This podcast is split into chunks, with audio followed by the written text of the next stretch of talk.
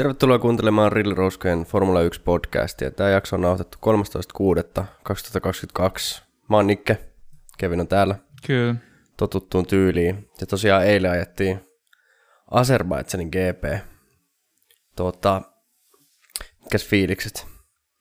Kyllä ihan paljon mukavammat fiilikset kuin edellisestä viikonlopusta. Että kyllä Baku on tullut ihan henkilökohtaiseksi lemppariksi kyllä F1-kalenterissa, ja vaikka nyt ei sellaista niinku hirveätä niinku tapahtumien ilotulitusta tapahtunut kuin mitä ehkä joskus aikaisempina vuosina, niin jotenkin tuntui siltä, että palattiin niinku sellaiseen oikeaan kilvaan ajoon taas pitkästä aikaa. No joo, henkilökohtaisesti mun mielestä oli kyllä aika tylsä kisa. Ai joo. Mutta tai siis toki siinä oli paljon draamaa, mutta ei mun mielestä niinku semmoinen radalla. Toki nähtiin ohituksia joo, mutta ei mun mielestä ollut mikään kauhean mielenkiintoinen kisa kyllä niin kuin kokonaisuutena. Siellä jossain keskikastissa niin oli ihan mielenkiintoista vääntöä, mutta Niin kyllä mä sinänsä ymmärrän, jos katsotaan niin kuin kisan voittotaistelusta, kun se vähän niin kuin ratkesi aikaisessa vaiheessa, niin siltä näkökulmalta ehkä niin kuin ei ollut mikään tapahtumarikkain, mutta musta tuntuu, että se on se todellisuus nykyään, että se niinku kaikista jännittävimmät asiat tapahtuu niinku sen kärjen takana, niin, ja mun mielestä siinä tapahtuu ihan tarpeeksi kaikkea, että kyllä itse pystyi niinku olemaan nukahtamatta ton kisan ääreen. Niin, no ehkä me voidaankin lähteä puhua siitä, koska just tästä, mistä sanoit, että se on se nykystandardi, että kärjen takana tapahtuu, mutta kauden allahan ja kauden aikana ollaan totuttu siihen, että se kärkitaisto on ollut tiukkaa, mutta nyt sitä ei taas kyllä ollut. Niin, no tavallaan lähtökohdat kuitenkin kisaa oli niinku tiukemmat. Ehkä kaikki jotenkin oletti, että vaikka Leclerc otti sen paalupaikan, niin Red Bullilla olisi se niinku parempi kisa-auto, ja lopulta kuitenkin niin, Red Bullit tuli siinä Leclercistä ohi tavallaan samaa stintiä, mutta sitten toi turva tai virtuaalinen turva-aalto antoi mahdollisuuden Ferrarille ottaa niinku taktisen riskin ja otti niinku lyhyemmän pitstopin siinä ja tuli paljon aikaisemmin kuin mitä saattaisi olettaa, niin hakemaan ne kovat renkaat alleen, mutta ei oikein päästy näkemään sitä niin kuin jännittävintä osuutta kisasta lopulta, kun se Leclercin auto niin tyssäsi siinä kesken sen niin hardistintin sitten. Niin, jos mun mielestä kuitenkaan niin kuin vauhdin puolesta, niin toki me niin kuin sanoit, Leclerc sen mitä ehti ajaa sillä toisella stintillä, niin ajoi ihan hyvää vauhtia. Toki Red Bullit ei ollut velkännyt varikolla, mutta jotenkin kuitenkaan, niin kuin, ainakaan se ekan stintin perusteella, niin jälleen kerran niin Ferrari ei kyllä vakuuttanut kisavauhdissa. Että aika helposti kuitenkin, toki joo, Pérez pääsi startissa siinä ohi, mutta musta tuntuu, että Leclerc ei ihan pysynyt Pérezinkään vauhdissa, ja varsinkin Verstappen tuli sitten sillä ekalla stintillä aika helposti mun mielestä Leclercistä kuitenkin loppupeleissä ohi. Niin. Joo, Leclerc pystyy aika monta kierrosta puolustamaan, mutta kuitenkin niin kuin viime kädessä niin ei se näyttänyt Verstappeniltakaan, että se olisi ollut mitenkään kauhean niin kuin työläs ohitus, vaan se oli vaan enemmän, että se otti vähän aikaa. Niin, ja tavallaan myöskin kyllähän siinä trendi varmasti oli taas kerran, että se Ferrari niin kuin ei pystynyt olemaan yhtä hella lenkaille kuin mitä Red Bull, ja Verstappen tavallaan niin kuin hitaasti, mutta varmasti niin tuli sieltä ohi siinä ekan stintin aikana, ja varmasti sen tokan stintin aikana niin kuin olisi vaan toistunut se sama tilanne, että kun on niin kuin joku 10 kierrosta vanhemmat renkaat niin kuin Leclercillä ja ei ole Ferrarikaan ollut ihan paras niille renkaille, niin lopulta se olisi varmasti johtanut siihen, että Verstappen olisi taas mennyt ohi, mutta ehkä mitä miettii, että olisiko sitten Pérezin vauhti kuitenkaan riittänyt siihen, että olisiko Leclerc päässyt edes tokana sitten maaliin. Niin, se on vaikea sanoa. Tietenkin siinä Leclercin ekan stintin vauhtiin saattoi vaikuttaa jo sen ekan mutkan lukkojarrutus, että menikö siinä vähän sitten niinku rengassetti ns. Pilalle.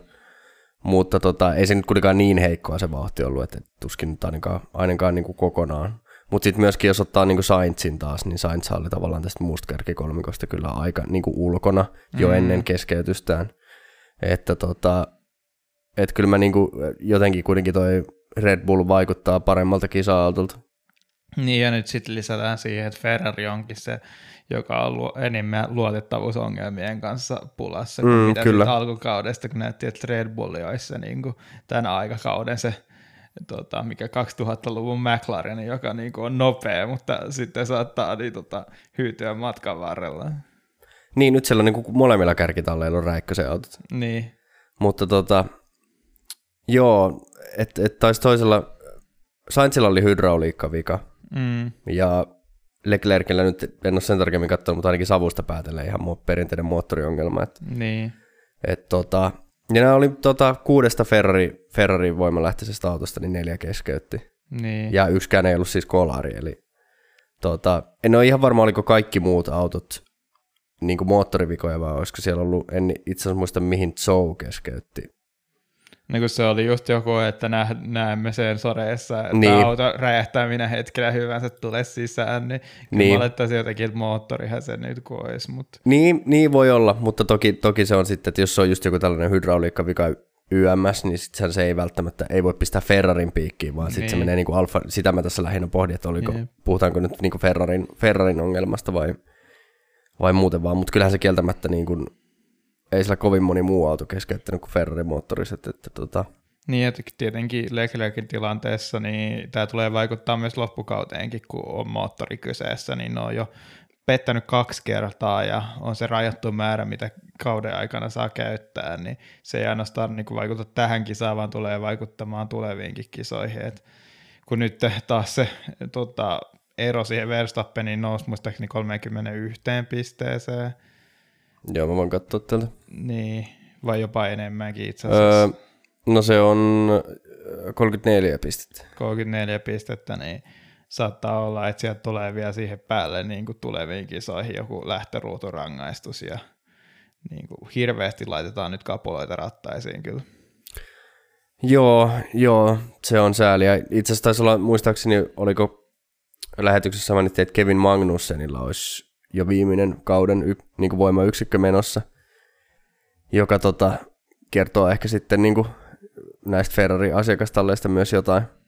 Bottaksellakin näitä moottorihuolia on jo tässä kauden aikana mun mielestä ollut. En ole ihan varma, monesko voima lähde siellä on menossa, mutta Bottas on nyt valitettavasti jo viime kaudenkin Mersulla niin tultiin tunnetuksi, että polttomoottorimiehenä. Että. Ja Zoulahan on ollut tämä, että nyt silloin niinku 4 viimeisen kisan aikana 3 keskeytystä. Mä muistan, että onko ne just niin kaikki ollut tavallaan moottorivikoja vai onko siinä ollut jotain muita häikkiä, mutta aika pitkälti samanlaisia keskeytyksiä Zoula on ollut, että nähdään täällä niinku varikkopilttuussa, että autossa on jotain häikkää, tuo se kotiin takaisin, että. Joo, voi olla, että siellä on joku omakin moka, en muista, mutta kyllä mun mielestä suurimmaksi osaksi, ei ole ollut kuitenkaan, vaikka muuten ehkä ollut heikko tulekas, niin ei ollut mun mielestä semmoinen niin kuin kolariherkkä sinänsä. Niin. Että kyllä munkin mielestä siellä ne keskeytykset on ollut lähinnä niin kuin teknisiä viikoja. Mutta joo, siis tosiaan niin kuin aika synkkä viikonloppu kyllä Ferrarille, että tää on nyt jo toinen kisa mun mielestä, kun Leclerc keskeyttää johdosta niin kuin tekniseen vikaan tai moottorivikaan. Niin, ehkä tällä kertaa kuitenkaan se voitto ei ollut yhtä realistinen kuin mitä Barcelonassa. Ei toki, mutta siihen oli mahdollisuus silti, ja ainakin podiumi. Niin, mutta just tämä, että niin kuin nämä moottoririkot ehkä on ollut vähän niin kuin pahempia paloja Leclercille kuin mitä ne oli Verstappenille, kun ne tapahtui niin kuin kakkossijalta. Aika varmalta kakkossijalta, mistä niin kuin Verstappenille ei ollut enää mitään oikein sanottavaa siihen voittoon, niin nyt Leclerc on tavallaan johtoasemasta sen niin kuin menettänyt. Et. Kyllä, ja sitten kun tähän otetaan vielä näitä niin kuin viime viikonloppuja muutenkin Monakon niin kuin taktinen lipsautus Ferrarilta, joka sekin olisi ollut siis käytännössä varma voitto Leclercille. Niin kuin noin normaaliolosuhteissa, niin onhan tuossa paljon mennyt pisteitä hukkaan. Ja sitten tietysti niin kuin tällä kertaa oli Sainzin, ei voi syyttää Sainzia, mutta sitten kaikki ne pisteet, jotka tallipuolella on taas niin kuin Sainzin kautta menetetty, niin kyllähän Ferrari on tässä niin kuin pahasti jäänyt nyt kuitenkin jalkoihin. Ja että sanotaan, että niin kuin, no tekniset viat on teknisiä vikoja, että ne on toki, niin kuin, niistä on paha lähteä sanomaan, että niin kuin me ollaan puhuttu paljon tästä just legendaarisesta Kimi Räikkösen 2005 McLarenista, että silloin suunniteltiin auto, joka oli nopea, mutta tosi epäluotettava, että jossain se balanssi pitää löytää ja ehkä Ferrarilla on menty sit liikaa siihen niin kuin suorituskykypuoleen eikä ole kiinnitetty tuohon luotettavuuteen tarpeeksi huomiota. Että aina semmoisia, näistä on mun mielestä turha lähteä silleen, että vitsi, se oli paras auto, mutta kun se olisi ollut luotettavampi, koska se luotettavuus on myös osa sen auton suunnittelua, niin turha sitä on lähteä silleen erottelemaan. Että. Ja onhan tässä niin kuin molemmat kärkitallit kyllä kieltämättä kärsinyt luotettavuusongelmista. Niin, ainoa mikä ei ole on ollut Mersu, mutta niillä ei ole tarpeeksi oikein niin kilpailukykyä. Mutta kaikessa hiljaisuudessa ne on kuitenkin pystynyt ottaa tosi hyvin pisteitä. Joo, ja Mersu tässä varmaan kaikissa tuolla varjoissa odottelee vaan sitä, että kun tulee se viikonloppu, kun sekä Red Bull että Ferrari kärsii samaan aikaan niistä moottorimurheista, niin onkohan se sitten yhtäkkiä Hamiltonkin taas herää jostain piiloista. Mut joo, siis tietenkin tämä viikonloppu oli siinä mielessä aika ankea, että niin kuin tämän maailmanmestaruuskamppailun kannalta, koska tässä tapahtuu oikeastaan kaksi asiaa tässä kisassa mun mielestä, jotka on, molemmat tekee paljon hallaa tälle maailmanmestaruuskamppailulle, joka on ensimmäinen on tietysti se, että Leclerc keskeytti niin kuin kaikista paras skenaario. Tavallaan tämän kauden mielenkiintoisuuden kannalta olisi ollut tietysti se, että Leclerc olisi voittanut, saanut enemmän pisteitä kuin, tai niin, että ainakin saanut enemmän pisteitä kuin Verstappen. Vaikkei se ero nyt vieläkään ole mikään ihan järkyttävä, oliko se nyt. Niin, mehän käytiin se äsken tässä läpi 34 pistettä, mutta kuitenkin niin joka tapauksessa niin siinä mielessä huonolta näyttää. Sitten se toinen asia on tietysti tämä, että Red Bullilla on jo muutamankin viikonlopun aikana tehty selväksi se, että Pérez ei tule taistelemaan maailmanmestaruudesta. Mikä on sääli, mutta toisaalta niin kuin, koko tämän viikonloppu näytti siltä, että Pérez oli se parempi osapuoli, ja ei sinänsä niin kuin ihan hirveä yllätys sinänsä, että muistan, että nimenomaan viime kaudella niin Baku oli niitä harvoja viikonloppuja, kun oikeasti Pérez pystyi vastaamaan Verstappenin vauhtia, ja sitten kun se mahis voittaa, se kisa avautui sen Verstappenin keskeytyksen ja Hamiltonin virheen takia, niin Pérez se sitten otti sitten itselleen sen voiton, ja tänä viikonloppuna niin kuin läpi koko harjoitusten läpi ja aika jo, niin Pérez näytti siltä niin kuin nopeammalta Red Bullilta. Mutta sitten kisavauhdissa jotain tapahtui silleen epätavallisesti, niin kuin, kun Pérezin kuitenkin vahvuuksia yleensä on ollut nimenomaan se kisavauhti ja se renkaiden niin kuin ylläpito, niin jotenkin siinä ekan stintin aikana jo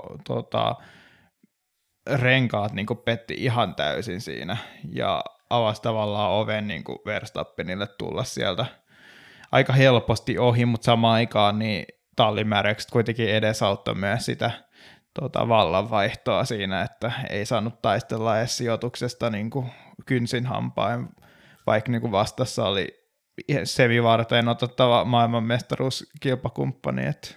Niin, se on tietenkin sääli tässä vaiheessa kautta. Että vähän paha sanoa, toi on ihan totta, että siis Verstappenin kisavauhtista kuitenkin näytti paljon paremmalta kuin Pérezin, mutta tässä on tämmöiset tietyt niin salaliittoteoria huolet herää siitä, että kuinka paljon Pérezia on käsketty hidastamaan, että Verstappen varmasti pääsee ohi, vai onko? Tietenkään niin varhaisessa vaiheessa kisaa, niin se ei ehkä ole kauhean viisasta, että Pérezillekään olisi käsketty niin kuin laittamaan moottoriasetuksia alaspäin sun muuta, koska kuitenkin siinä vaiheessa ei ollut vielä niin varmaa, että voitto tulee, vaikka todennäköiseltä se näytti, mutta ei voinut kuitenkaan pitää sitä niin kuin itsestään selvänä vielä tuossa vaiheessa, että en tiedä sitten, että kuinka pitkälle tätä on suunniteltu, että onko tosiaan Verstappen kuitenkin sitten kisavauhdissa ollut niin paljon parempi.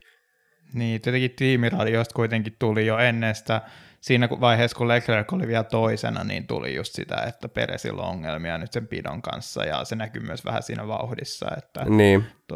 Lopulta kuitenkaan Leclerc ei Pérezia ottanut kiinni, kun siinä ensikin Verstappen tuli ohi ja sitten varikkopysähdysten aikana tietenkin kaikki asetelmat muuttui ihan täysin. Mutta Niin. Joo, että kyllä se kuitenkin niin kuin Verstappenin suuntaan menee. En tiedä sitten, onko Pérezillä ollut setappi taas vähän, että mennyt enemmän sinne niin kuin aikaa jo aikaa jo suuntaan sitten, minkä takia, mikä selittäisi myös sitä, että on voittanut Verstappenin aikaa jossa, mutta en tiedä. Mutta jotenkin ei nyt vähän kääntynyt päälailleen, niin kuin sanoit, että aikaisemmin Pérez oli nimenomaan kisavauhti oli hyvää, mutta ei aikaa jos pystynyt vastaan. Niin.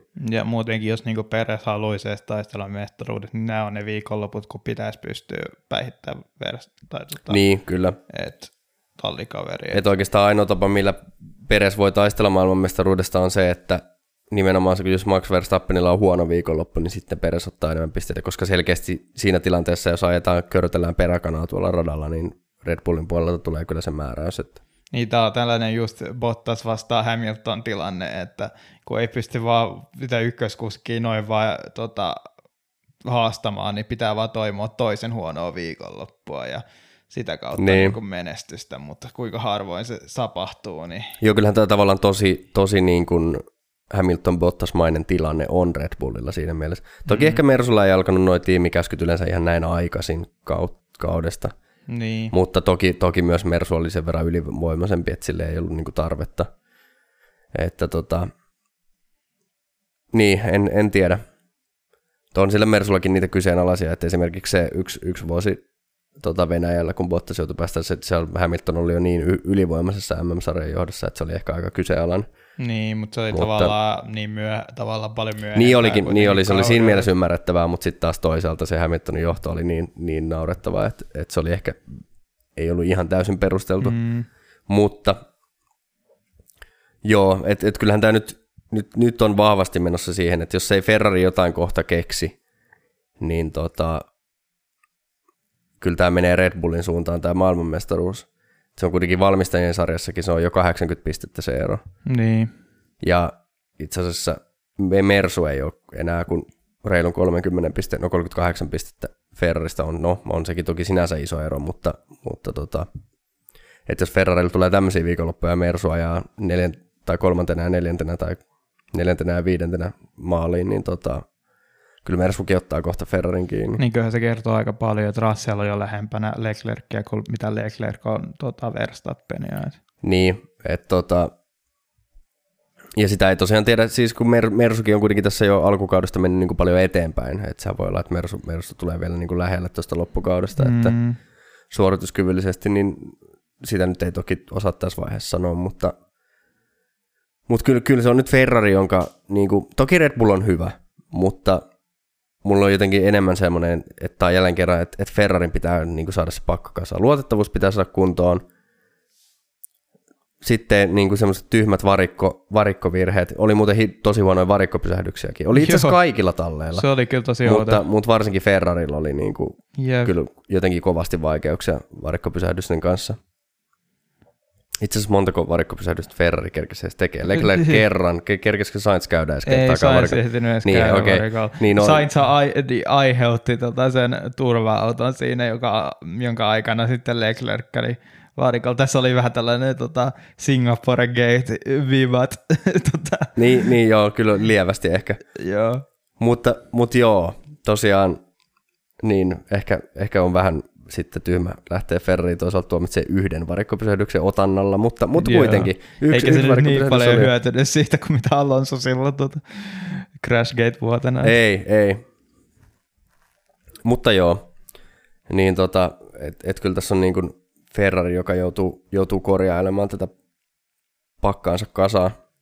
Se on ehkä sanottava, että kyllä mun mielestä niin kuin, jos aika-ajoja katsotaan, niin ehdottomasti koko kauden vakuuttavia on Leclerc.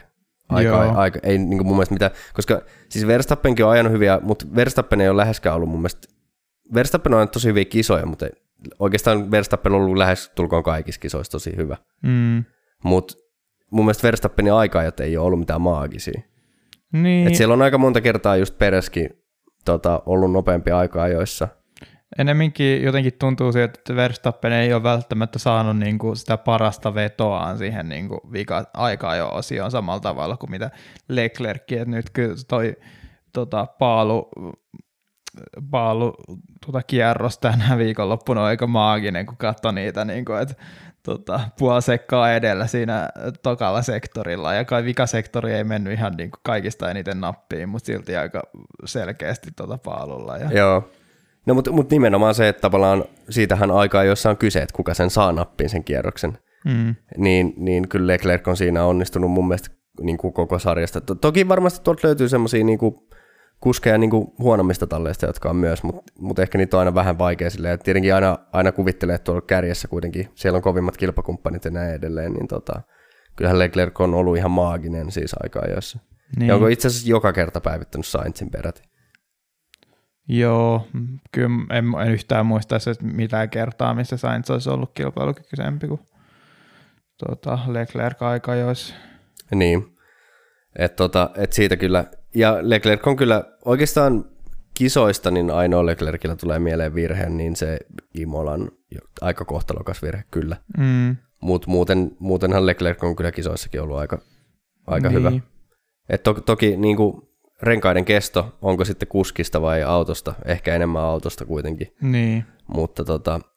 Mutta siinä mielessä niin Leclerc on ollut kyllä mun mielestä kuljettajana ehkä jopa, ei ainoastaan aikaa jos, mutta ehkä yleisesti ottaenkin niin kuin alkukaudesta Verstappeniakin vakuuttavampi sanoisin. Mm.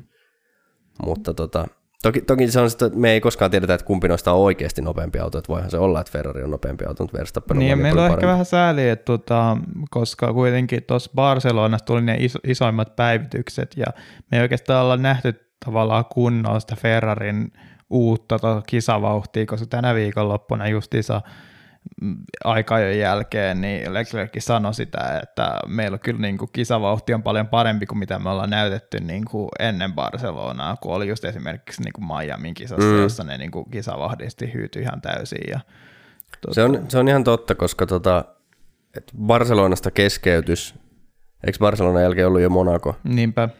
Ja sitten nyt tänne Azerbaidžaniin, niin että ne on ollut niin rikkonaisia viikonloppuja ja muutenkin, niin et ei voi oikein mennä sanomaan. Ja täytyy ottaa kuitenkin huomioon, että noissakin kaikissa kisoissa niin Leclerc on ottanut paalun, eikö näin? Mm. Mun mielestä otti Barcelonassakin paalun kyllä. Niin et ei tämä niinku siinä mielessä ole Ferrarin kannalta tämä peli menetetty missään nimessä. Mutta se on vaan se, että kohta sen pitää oikeasti rupea menemään niinku nappiin. Et ei ole enää hirveästi tällä kaudella. Ferrari rupeaa olemaan jo melkein käyttänyt ne niinku huonot viikonloput tähän kauteen, että kohta pitää rupea tulemaan sitä aika kovaa tahtiin niin kuin hyviä suorituksia, jos haluaa vielä voittaa maailmanmestaruuden. Joo, aika brutaalit 3 viikonloppua nyt, kun just aletaan muistelemaan, että mitä jo ennen sitä Monakoa oli tapahtunut, ja nyt lisätään tästä kanakakuun päälle, ja se oli ihan hauska siinä aikojen jälkeen niin haastattelussa, kun se haastatteli meni mainitsemaan edellisen viikon Monakosta silleen, että niinku tää varmaan maistuu hyvältä viime viikonloppu Monako-katastrofin jälkeen, ja Leclerc sanoi vaan jep ja lähti menemään. Se oikeasti niinku osuttiin arkaan paikkaan siinä. Joo, ja tosiaan tää niinku, että sama trendi jatkuu, että aika-ajat sujuu kyllä, mutta sitten sunnuntaina ei tule tulosta, ja sunnuntainahan ne pisteet jaetaan, niin, kyllä siinä nyt, että tämä oli nyt oikeastaan ehkä tämä Baku oli eka semmoinen näistä 3, jossa ehkä muutenkin Red Bull olisi voittanut, mutta nimenomaan niin kuin Espanja olisi käytännössä ollut aika varma voitto Leclercille ilman ongelmia. Monaco myös ilman sitä varikkosekoilua, niin hyvin suurella todennäköisyydellä Monakosta paalupaikalla olisi voittanut sen kisan. Kyllä tässä on niin kuin kaksi voittoa ja 1 palkinto tosiaan niin kuin lipunut ihan nyt pois Ferrarin käsistä. Mutta eikä meille kärkitalleista varmaan sen enempää ole tässä vaiheessa. Eiköhän tämä on aika lailla käsitelty. Mutta sitten seuraavaksi niin kuin melkein kärkitalli, eli Mercedes. Niin, vaikka tänä viikonloppuun kuitenkin se ero just niihin kärkitalleihin vaikutti edelleenkin aika isolta. Mut musta tuntuu, että enemmän oli siitä syystä, että pelattiin kuitenkin tavallaan Mersu omilla heikkouksilla, ja se kyllä näytti myös siltä, että ihan kun tämä pyöriäistäminen ei olisi koskaan lähtenytkään tässä välissä menemään, että oli ylivoimasti se talli, joka kärsi sitä eniten, ja oli niinku hirveätä katsottavaa joka kerta, kun Mersu tuli kuviin siinä pääsuoralla, niin hirveä ääni ja hirveän näköistä, ja sit lopulta näki, että miten hirveältä se myös tuntui kuskien puolesta. Joo, Hamilton oli, kun kisan jälkeen nousi autosta, niin oli kyllä, ei meinannut päästä sieltä, että sitä oli oikeastaan aika vaikea katsoa, että oli selkä vissiin vähän kipeä. Tässä oli Toto Wolffkin jo vilautellut, että Hamilton ei välttämättä aja Kanadassa niin näiden selkäkipujen takia. Ja aina toi herättää taas semmoisia kysymyksiä, että jos oikeasti on noin pahasti kipeytynyt selkä. Onhan me aiemminkin tietenkin kuullut tästä, että Kimi Räikkönenkin silloin viimeisenä luotusvuotena niin ei ajanut vikoja kisaa, kun meni selkäleikkaukseen. Kyllähän tämä selkäasiat on semmoiset niin kuin kilpa-autokuljettajan niin kuin yleisiä tavallaan ammattitauteja. Mutta kuitenkin, että jos se kipeytyy noin pahasti tavallaan ja just ton pyöriäistämisen takia, niin tämähän on myös semmoinen, mihin FIA varmaan pitää miettiä, että pitääkö tähän puuttua. Niin. Että jos ei se ole turvallista, koska eihän sekään nyt ole ok, että kuskelta menee yhden kisan aikana kokonaan selkää. Mutta tuossa se ongelma, että kuitenkin tuolleilla on tapoja, millä ne pystyy helpottamaan niitä kuskia oloa, mutta ne ei vaan päätä sitä tehdä, eli nostaa sitä auton ajokorkeutta ja sitten menettää niinku aerodynaamisesti tehoja. Niin, no, mutta nimenomaan sen takia FIAn pitää puuttua siihen, koska tallithan ajaa sillä setupilla, millä tulee nopein kierrosaika. Mm-hmm. Että joko sitten kehitetään joku uudenlainen. Siellähän on, autojen pohjassa on nykyäänkin se puulankku, joka sitten kuluu, kun se osuu pohjaan, tai siis asfalttiin se lankku siellä, niin että millä vähän katsotaan sitä, ettei se kulu liikaa se pohja, ettei se pohjaa liikaa se autokisa aikana. Niin pitäisikö siitä tehdä jotenkin herkempi, että sallittaisi vähemmän sitä auton pohjaamista, vai onko sitten, että säädetään joku minimiajokorkeus kaikille autoille, että se ei pyöriäistä, se tietenkin laskee suorituskykyä? Niin, kun mä vaan haluaisin, että tavallaan ne tallit, joilla se ei ole ongelma, niin joutuu jotenkin kärsimään siitä, että joku Mersu ei ole pystynyt oman kehittyöstyön avulla ratkaisemaan sitä ongelmaa samalla tavalla. En mä vaikka mua häiritsee niin paljon tietenkin nämä, nyt taas oli Hornerilta tullut sellaista itsekästä kommenttia justiinsa silleen, että niin, et ei nyt haluaisi, sen mielestä ei tarvitsisi näitä pyöriäistämisen takia minkälaisia sääntömuutoksia tehdä. Tietenkin sen takia, koska heidän tallillaan ei ole mitään ongelmia, mutta musta tuntuu, että se on ihan oikein, koska vähän sama näkökulma pitäisi vetää tähän, kun on ollut puhetta sen kulukaton nostamisesta sen takia, kun taloudellisten tilanteiden takia niin yhtäkkiä esimerkiksi bensoja maksutkin ja kaikki kaikkien raaka-aineiden hinnat on lähtenyt nousuun enemmän kuin mitä ehkä odotettiin kauden alla, niin haluttaisiin nostaa sitä kulukattoa, mutta kun siinä on se, että kaikilla ei ole niin isoja ongelmia kuin mitä esimerkiksi just nimenomaan karkitalleilla näiden kulukattojen kanssa, niin mielestäni ihan samasta näkökulmasta ei pidä tehdä niitä, muuttaa niitä sääntöjä sen mukaan, kun joillakin ongelmia ja joillakin ei ole ongelmia. Ei pidäkään, mutta sen takia tähän pitäisi löytää joku semmoinen ratkaisu, joka suojelisi sekä kuljettajien terveyttä, mutta myös sitten samaan aikaan ei tavallaan rankaisisi epäreilusti talleja. Et sen takia esimerkiksi se voisi olla yksi vaihtoehto se, että se keksittäisiin semmoinen, tai muutettaisiin sitä sääntöä sen osaa, että minkälainen se lankku siellä auton pohjassa on ja kuinka paljon se saa kulua, koska sittenhän nämä tallit, joilla se auto ei pyöriäistä, niin tätä ongelmaa ei ole. Mutta sitten taas ne autot, joilla se auto koko ajan pomppii siellä edestakaisin, niin kuin mikäkin GTA San Andreasin lowrideri, niin he joutuisi sitten reagoimaan sillä, että nostaisi ajokorkeutta ja menettäisi toki vielä enemmän suorituskykyä, mutta se nyt riippuu tietysti enemmän siitä, että enemmän tästä itsellähän nyt ei ole tähän silleen, että mielellään jonkun asiantuntijan kommentti, mutta tosiaan ainakin siltä, miltä Lewis Hamilton näytti, kun nousi sieltä autosta. Toki voi olla, että Lewis Hamiltonkin on ylidramaattinen, siihenkin on taipumusta, mutta toi näytti kyllä ihan aidolta kivulta, että se ei tavallaan ollut edes ainoastaan Mersu. Musta tuntuu, että joku Russell oli se, joka valitti näistä paljon ennen kuin mitä Lewis valitti tämän kauden aikana. Ja nyt sitten se tavallaan samat ongelmat on myös näkynyt esimerkiksi McLarenin puolella. Vaikka me yleensä ollaan sekoitettu tämä Mersu ja McLaren yhteen, niin nyt tässä tilanteessa niillä oli sama juttu, että Ricciardo oli myös tosi kovia kipuja ja taas Norris ei nyt välttämättä niin kuin valittanut niistä yhtä paljon. Ne on nämä vanhemmat kuljettajat, kato ei kestä. Niinpä, jep. Mut joo, siis eihän toi ole niinku kuitenkaan, toi ei voi olla se lopullinen ratkaisu, että siellä on puolesta niinku kauden loppupuolella puolikridiin menee vaihtoon ensi kaudeksi sen takia, että ei pysty enää ajaa, kun on selkä niin paskana. Niin ja enemmänkin mun mielestä pahin ongelma tässä on se, että todennäköisesti me ajetaan nyt jo heti ensi viikonloppuna Montrealissa ja siellä varmaan sama tilanne jatkuu, että on kyseessä niin kuin tosi töyssyneen katurata, jossa myös kuitenkin niin kuin on paljon suoria, joiden takia niin kuin haluttaisiin mahdollisimman matalalla ajaa. Että niin kuin se pomppiminen tulee olemaan yhtä raju, ja tässä on vaan sen viikon niin kuin lepoaika, niin just sen takia niin saa hyvin, näyttää mielenkiintoiselta, että jos vaikka esimerkiksi Hamilton ehtii tervehtyä niin kuin siihen Montrealiin niin kuin mennessä, niin jos sit siellä ajetaan niin kuin 2 ekaa päivää ja pompitaan vaikka kuinka, niin jaksaako se selkä sitten kisaa enää sen jälkeen. Mutta otetaan tähän väliin itse asiassa, jos Hamilton nyt ei aja Montrealissa, niin kuka siellä on korvaamassa? No siellähän kävi studiossa nyt post-race-showssa siellä Vandoorne Mersun väreissä ja myöskin Nyck de Vries on varakuljettajana Mersun leivissä, että siinä olisi ainakin 2 hyvin varten otettavaa kandidaattia, kumpikin on myös just sattumoisin ajanut Mersun Formula E-tiimeissä tässä vuosien aikana. Että.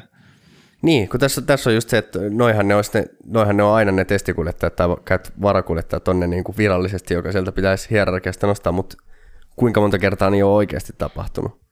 Et ehkä Pietro Fittipaldi oli Haasilla silloin. Ja tavallaan kuitenkin Russell nostettiin, niin se oli vähän niin kuin oudompi keissi sen takia, koska se piti, niin kuin Russellilla oli jo se tallipaikka F1:ssä ja yhtäkkiä se revittiin vaan toisesta tallista, niin Bahrainiin. Mutta sen takia mä just en ehkä laske sitä, että Russell on jo ajanut toisessa tallissa Formula 1. Mä nyt mietin sitä, että kuka sieltä revitäänkö Hülkenberg eläkkeeltä. Ei, valitettavasti musta tuntuu, että se kyllä niin kuin tulee olemaan varmaan, musta tuntuu jotenkin, että Nyck de Vries on kuitenkin nokkimisjärjestyksessä edellä Vandoorneen verrattuna. Että kuitenkin sitä niin kuin on pyritty saamaan sitä mahdollista ajopaikkaa sieltä Williamsilta Nyck de Vriesille, mutta eikä niin kuin erityisesti Vandoornelle. Se niin kuin jotenkin kokeilta F1 tuntuu valitettavasti olevan ohi sen vähän alisuorittaneen McLaren ajan jälkeen. Sieltä nostetaan asiakastallista, nostetaan Erikssonin haamu sinne. Ui juma. Siinä olisi kyllä, jos tallipaikka olisi kaupan, niin sieltä kyllä jompikumpi näistä kanukeista kyllä tarjoisi varmaan isoimmat summat. Niin, se on kyllä ihan totta. Mutta täytyy sanoa, että kyllä siinä vaikka en sitä tietenkään toivokkaan, mutta siinä olisi kyllä ihan hyvä meemiarmo, että jos sinne laitettaisiin Erikssonin haamun Russell, niin kaveriksi viikonloppu ja katsotaan, se on vielä Kanadan GP kaiken lisäksi. Joo, juma, kyllä. Sieltä tulisikin sitten yhtäkkiä ura-avausvoittaja. Mutta musta olisi tosi mielenkiintoista, jos Erikssonin haamu korvaisi Hamiltonin silleen kuvittelen. Niin. Ui juma. Kaikki aikojen kuski vastaan, no ei nyt kaikki aikojen huonoin kuski, mutta ehdottomasti kriinin huonoin kuski. Ei kauhean kaukana. Jep. Joo, eräällä viime kaudenkin sankarilla saattaa olla jotain sanottavaa tähän asiaan, mutta no joo, onhan näitä surkeita kuskeja kyllä nähty, että en usko, että Erikssonin haamu valitettavasti silti on kaikkien aikojen huonoin, joka Formula 1:ssä on nähty. Ei missään nimessä, että kyllähän niitä on aikaisempina vuosina nähty paljon, just näitä paljon pahempia maksukuskeja on ollut silloin, kun on päästetty aivan pitkälti kuka tahansa sinne kisaamaan. Niin, kyllä. Joo, ja varmaan veikkaan, että silloin siihen aikaan, kun vielä 80-90-luvulla, kun oli yli 25 autoa, että kaikki niin ei edes päässyt kisaan asti, niin veikkaan, että silloin niissä häntäpään tiimeissä on kyllä ollut ihan semmoisia kavereita, jotka on vaan rahalla tullut kokeilemaan sinne, että huvin vuoksi vähän ajelee autoa. Joo. Mutta joo. No Mersusta nyt ei varmaan muuten siis sen enempää kuin, että George Russell oli kyllä, oli taas mun mielestä tänä viikonloppuna ihan rehellisesti vakuuttavampi kuin Lewis Hamilton. No aika pitkään, niin kuin, tämä alkaa olla jo joka viikonloppuinen juttu ja enemmänkin odottelee sitä, että minä viikonloppuna taas Hamilton ottaa sen, tulee vähän niin kuin omalle tasolle. Niin. Et kun se tuntuu alkukaudesta siltä, että se vähän vaihteli niin kuin viikonloppu niin kuin suhteen, että milloin jompikumpi oli parempi, ja yleensä se oli just nimenomaan sitten niin kuin Hamilton otti kunnon nosedivin niin kuin joka toinen viikonloppu, niin nyt on niin kuin jotenkin... On se tasottunut huomattavasti niin, tässä. Niin, tasottunut huomattavasti, ja mä en tiedä, onko se just nimenomaan sitä, että Hamilton oli suorittaa jatkuvasti, vai onko se sitä, että niin kuin Russell on löytänyt oman tasonsa, ja vaan päihittää tasaisesti Niin, lähinnään siis se on sanottava, että kyllä jälleen kerran niin kuin, toki Hamilton oli ruuhkaa siellä, mutta silloin kun ei ollut, niin Hamilton oli kuitenkin kisassa taas ihan niin kuin vakuuttava. Mm. Ja ajo oikeastaan ihan yhtä hyvin kuin Russellkin siinä mielessä. Niin. Russellilla ei ollut näitä ruuhkaongelmia sitten tietenkään kisassa, mutta nimenomaan se, että Russell oli aika, jossa parempi, niin siinähän se niin kuin usein muutenkin menee näin, että se tallikavereista kumpi on aika, jossa parempi, niin siihen kisaankin on huomattavasti mukavampi lähteä. Että joo. Että sen osalta niin Hamiltonilla ei ole kyllä mitään niin selittelyille jää varaa. Että Joo, mutta sitten taas oli aikaa, joissa alkoi vähän mennä taas ärsyttää se, kun Hamilton taas hirveästi tiuski tiimille siitä, että miten te nyt pääsitte mut tähän tällaiseen rakoon tässä, ettei mulla ole mitään mahista saada minkäänlaista slipstreamia tässä aikaa, mutta kun se on niin vaikea järjestää itselle ja tuli se tosi epätavallinen tilanne sen Q2, kun Hamilton niinku hidasti ja hirveästi ja yritti niinku päästä Norrisin ohi, mutta sitten Norrisin tiimiradiossa tuli, että älä mene siitä ohi, että älä anna Hamiltonin näiden niinku helppojen temppujen, tai älä lankea sen tempuille, ja loput se johti siihen, että kai Norris ei ehtinyt edes saada sitä toista aikaa jo kierrostaa läpi, ja jäi Q2 siinä, ja sitten sekin, että vaikka niinku Hamilton hidasteli siinä, niin se oli kuitenkin sen oman deltansa niinku sisällä, että kun on nykyään on se, että ei saa hidastella liikaa, ja sisääntulokierroksella, niin vaikka se näytti siltä, että niin kuin melkein pysähdyttiin täysin paikoille, niin se oli kuitenkin sääntöjen niin kuin sisällä. Että. Joo, mutta niin, vähän taas oli kisan jälkeenkin taisi olla tätä, että siellä Toto Wolffit sun muut huutelee Hamiltonille, että anteeksi kun on näin huonoa autoja. Mm. Ehkä se on sanottava niin kuin Hamiltonista. Me ollaan puhuttu tästä ja monta kertaa tällä kaudella, mutta kyllä ehkä vähän semmoista niinku perspektiiviä Hamiltonille, että kuinka monta maailmanmestaruutta kuitenkin tuossa tallissa on voitettu ja kuinka vahvaa se menestys on ollut, niin nyt kun tallilla on vähän vaikeampaa. Mm. Ja Hamilton on se 7-kertainen maailmanmestari. Joo. ai, kato, mä oon jo silleen niin kuin mun aivot on jo sen unohtanut sen viime kauden farssia, ollut silleen, että Hamilton on 8-kertainen maailmanmestari piste. Niin. Mutta okei. 7-kertainen maailman. No joo, joka tapauksessa kaikki aikojen menestyneen kuljettaa. Ja siellä on George Russell, nuori kaveri, ei vielä yhtäkään voittoa alla, vaikka nyt kokemusta Formula 1:stä jo jokunen vuosi onkin. Niin jos Hamiltonkin haluaisi pärjätä, niin tuossa pitäisi ottaa vähän sellainen Michael Schumacher-tyymillinen asenne, että kokemuksella ja semmoisella niin kuin hyvällä asenteella johtaa sitä tallia eteenpäin, vaikka ei käytännössä voikaan vaikuttaa sen auton kehitystyöhön, mutta kuitenkin ottaa semmoiset, että hei kaverit, me pystytään tähän.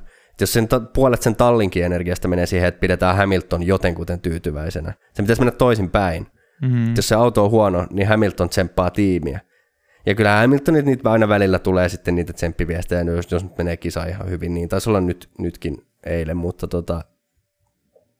kuitenkin niin Hamilton voisi tehdä mun mielestä paljon enemmän sen tavallaan ton tallin niin kuin eteenpäin viemisen, ainakin semmoisen niin kuin henkisen hyvinvoinnin puolella, niin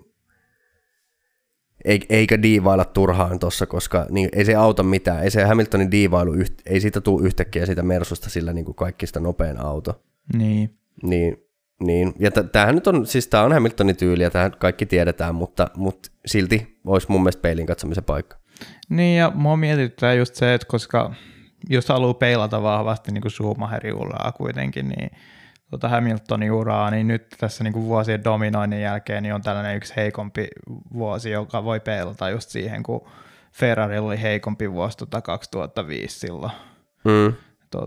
Vuosi ennen kuin Schumacher sitten lopetti, mutta samalla myös se seuraava vuosi sitten Ferrari oli vähän vahvempi ja Schumacher pystyi kuitenkin haastamaan Alonsoa silloin maailmanmestaruudesta, niin jotenkin en olisi sinänsä yllättynyt, jos sen sijaan, että niin kuin Hamilton nyt taistelisi vaan tämän huonon kauden läpi ja yrittäisi ensi kauden uudestaan, niin en olisi yllättynyt, jos Hamilton lopettaisi uransa tähän. Et se olisi vähän sellainen just kuitenkin sellainen kunnon luovutusmieliala siitä Hamiltonin tekemisestä nyt paistaa läpi ja sitten yhdistetään tähän just nämä terveys- vai ongelmat, mitkä nyt siitä autosta niin kuin tulee, niin en olisi yllättynyt, jos tämä niin kuin johtaisi siihen, että Hamilton lopettaisi ja se tavallaan just isot tekee tavallaan niin kuin hyvin erilaisen uran itselleen kuin mitä Schumacher silloin aikoinaan teki. Tietenkin just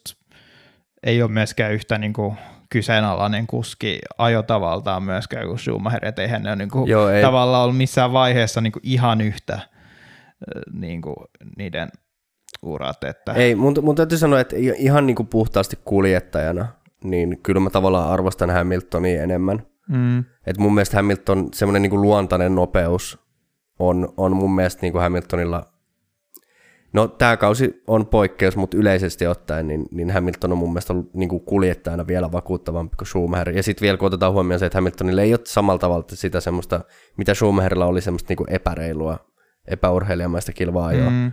Jossa tahallaan teilataan vastustajia ulos radalta, niin siinä mielessä mä kyllä arvostan Hamiltonia enemmän, mutta mun mielestä semmoisena niin kuin tallin johtohahmona niin ehdottomasti Schumacher on paljon merkittävämpi, koska täytyy muistaa se, että kun Schumacher tuli esimerkiksi Ferrarille 96 vuodeksi, niin siinä oli monta vuotta ennen kuin voitti mestaruuksia Ferrarilla. Hamilton tuli Mersulle, siinä oli se 2013, se oli yksi kausi, mutta silloin oli käytännössä varmaan jo kehitettiin sitä 2014 autoa, ja sitten tuli niinku, Hamiltonille tavallaan kävi hyvä tuuri siinä. Mutta Schumacherhan otti silloin Benettonilta mukanaan, ja toki sitten sinne tuli Ross Braunit sun muut, että ei voi Schumacheria kiittää niistä loistavista autoista, kyllähän se on Ross Braun, joka ne on suunnitellut ne autot, ja hänen tiiminsä, mutta et kuitenkin, että et Schumacher näki aika ison vaivan niinku, siinä, että Ferrari nostettiin, ja tosi pitkä siinä oli. Se 96 auto oli ihan surkea. No 97 taisteltiin, 97, 98 ja 99 taisteltiin maailmanmestaruudesta, mutta ei tullut tulosta. Mutta sitten 2000 niistä rupesi tulemaan. Et siinä mielessä kuitenkin niin kuin Schumacher ihan erilainen hahmo kuin Hamilton. Niin kuin musta tuntuu, että enemmän Hamiltonkin niin kuin vaan hyppäsi tavallaan niin kuin pois. En tiedä, onko se oikea analogia, mutta burning ship on se, just että kun se McLaren tauhu alkoi mennä koko ajan enemmän sekavammaksi ja sekalammaksi silloin ja niin kuin alettiin heittämään oikeasti hyvällä autolla niin kuin niitä mestaruuksia menemään, niin sitten päätettiin, että no niin nyt on aika jättää laiva ja siirtyi silloin Mersulle ja enemmän jotenkin tuntui siltä, että niin kuin Hamilton halusi sitä, hänen ympärillään rakennetaan sitä tallia sen sijaan, että hän niin kuin jotenkin rakentaisi itsensä ympärille sitä monella tavalla. Niin. Joo, ehkä se on uppoa laiva enemmänkin kuin palava laiva. Uppoava laiva, joo. No, mulla just tulee tämä, kun jotenkin, en mä tiedä, aktiivisesti niin kuin, ajattelee noisia englanninkielisiä sanontoja, niin siinä käy, kun viettää kaikki päivät tuolla Redditin formulafoorumeilla. Niin. You got me. Mutta nyt sattui ja nyt uppas. Osu ja uppas. Kyllä. Mut joo, ei meillä varmaan, olisiko se päivä Hamilton-rantti taas siinä? Joo. Elikäs, mun täytyy ihan kaivaa tältä. Kukakohan meillä mahtaa, olisiko se ei kun McLaren totta kai, niin tietysti. Joo, no ei McLarenillakaan kyllä mikään ihan hirvittävän ihmeellinen viikonloppu. Et vissiin oli vähän McLarenkin, kun on näitä talleja, joilla on samankaltaisia ongelmia kuin Mersulla, niin musta taisi olla McLarenilla jo ennen viikonloppua vähän niin kuin semmoinen oletus, että ei tule välttämättä menee kauhean hyvin. Ja ei oikeastaan mennytkään, mutta toki niin kuin kisa siinä mielessä, että otettiin varmaan kaikki irti, mitä oli otettavissa, että kuitenkin pisteitä molemmat autot. Niin, musta tuntuu, että sekä Mersu että McLarenin ongelma on just nimenomaan ollut se suora nopeus tänä viikonloppuna, ja se näkyy etenkin just siinä niin kuin kisan loppuvaiheessa, kun Ricciardo otti sitä Alonsoa siinä kiinni, ja silti ei niin kuin millään tuntunut suoraan pääsemään yhtä lähelle, ja just Alppinenhän taas oli se yllättäen, jolla oli paras itse asiassa suora vauhti kaikista autoista. Joo, se oli, Alppinen oli mun mielestä nopea, ja sitten sen jälkeen niin tuli kaikki Honda-autot, eli Red Bullit ja Alfa Tauri. Jep. Mutta sitten nostetaan kuitenkin, että Ricciardo kuitenkin oli kisassa aika hyvässä vauhissa. Et musta tuntuu, että enemmän se oli se, että kenellä ikinä niistä McLaren-kuskeista oli ne hardit alla, niin oli niinku parempi radalla. Ja siinä alkukisasta se oli Ricciardo, joka sitten jäi jumiin Norrisin taakse, ja sitten loppukisasta se oli Norris, joka jäi jumiin Ricciardon taakse. Ja... Joo, siinä oli pientä sellaista, Norris oli vähän katkera siitä, että kun Norris päästi silloin aikaisemmassa vaiheessa kisaa Ricciardon ohi, niin kun olivat eri taktiikoilla, niin sitten loppukisasta Norris ei saanut taistella Ricciardoa vastaan. Ei itse asiassa päästänyt missään vaiheessa, eihän. Kun siinä kävi niin, että Ricciardo pysyi niin kuin Norriksen takana, koska ne halusi jotenkin taktikoida varikkopysähdyksen kanssa silleen, että Norrisella oli mahdollisimman hyvä nopeus, niin kuin mahis haastaa Alonsoa siinä varikkopysähdysten aikana. No niin se Ricciardo jäi siinä, vaikka silloin oli niin kuin tavallaan Norriksen edessä ei ollut ketään, mutta sitten kuitenkin Ricciardo olisi ollut enemmän vauhtia, niin Norris sitten kuitenkin pysyi siinä vaiheessa edellä, ja sitten vasta varikkopysähdysten aikana, niin kun Norris lähti edeltä, niin Ricciardo pääsi taas vapaaseen. Okei, no tämä on täysin päinvastainen kuva kuin minkä mä sain radioviesteistä pääteltyä, mutta en tiedä puhuttiinko siinä sitten jostain aiemmasta kisasta peräti, mutta joka tapauksessa Norris oli vähän katkera siitä, ettei saanut kisan lopulla sitten taistella Ricciardoa vastaan, mutta oli kuitenkin kisan jälkeen itse asiassa haastattelussa, niin oli ihan oma sympaattinen itsensä ja sanoi, että ei, nämä nyt on tämmöisiä talliasioita, että jutellaan tästä jälkikäteen, mutta ei tässä nyt sen kummempaa. Niin tavallaan kumpikin hyöty niistä tallimääräyksistä tässä kisassa, ja jotenkin tuli sellainen plus-miinus-nolla fiilis. Ja sekin nyt kun sanoi, että oli sympaattinen oma itsensä, niin oli myös pessimistinen oma itsensä taas kerran siellä haastatteluissa. Niin, on ihan hauska, mitä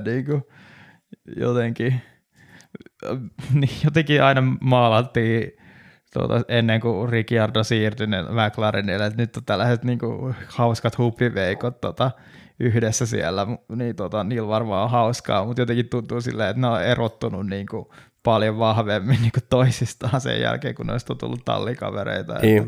Kun tavallaan siinä tilanteessa, kun Norriksella on jotain juhlittavaa, niin se on hirveän pessimistiä samaan aikaan, kun taas jotenkin Ricciardo vetää sellaista väkinäistä hymyä joka viikonlopun jälkeen, vaikka asiat menee hirveän huonosti. Oikeasti poskelta valuu kyynel samaan aikaan. Se on just tämmöinen niin kuin this is fine meemi, niin kuin samaan aikaan se vaan vetää siinä kahvia samaan aikaan, kun taustalla palaa taloa.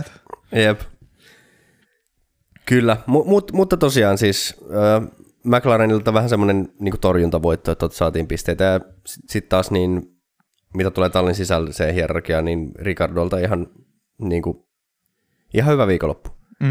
Että ei tavallaan, se on ehkä helpompi verrata niin päin, että ei voi ehkä sanoa, että tietenkin voisi sanoa, että Norrikselta huono viikonloppu, mutta kyllä mäkin olen sitä mieltä, että ehkä tämä rata ei kuitenkaan sopinut McLarenille, niin enemmänkin niin päin, että Norris oli omalla tasollaan ja Ricciardo paransi. Niin, siis ei kyllä tavallaan, jos nyt laskeskelee, niin ei McLareni olisi varmaan ehkä yhtä pistettä enempää ottanut, jos niinku sieltä edestä ei olisi tippunut ne kummatkin Ferrarit ja sitten yksi niistä Alfa Taureista. Että...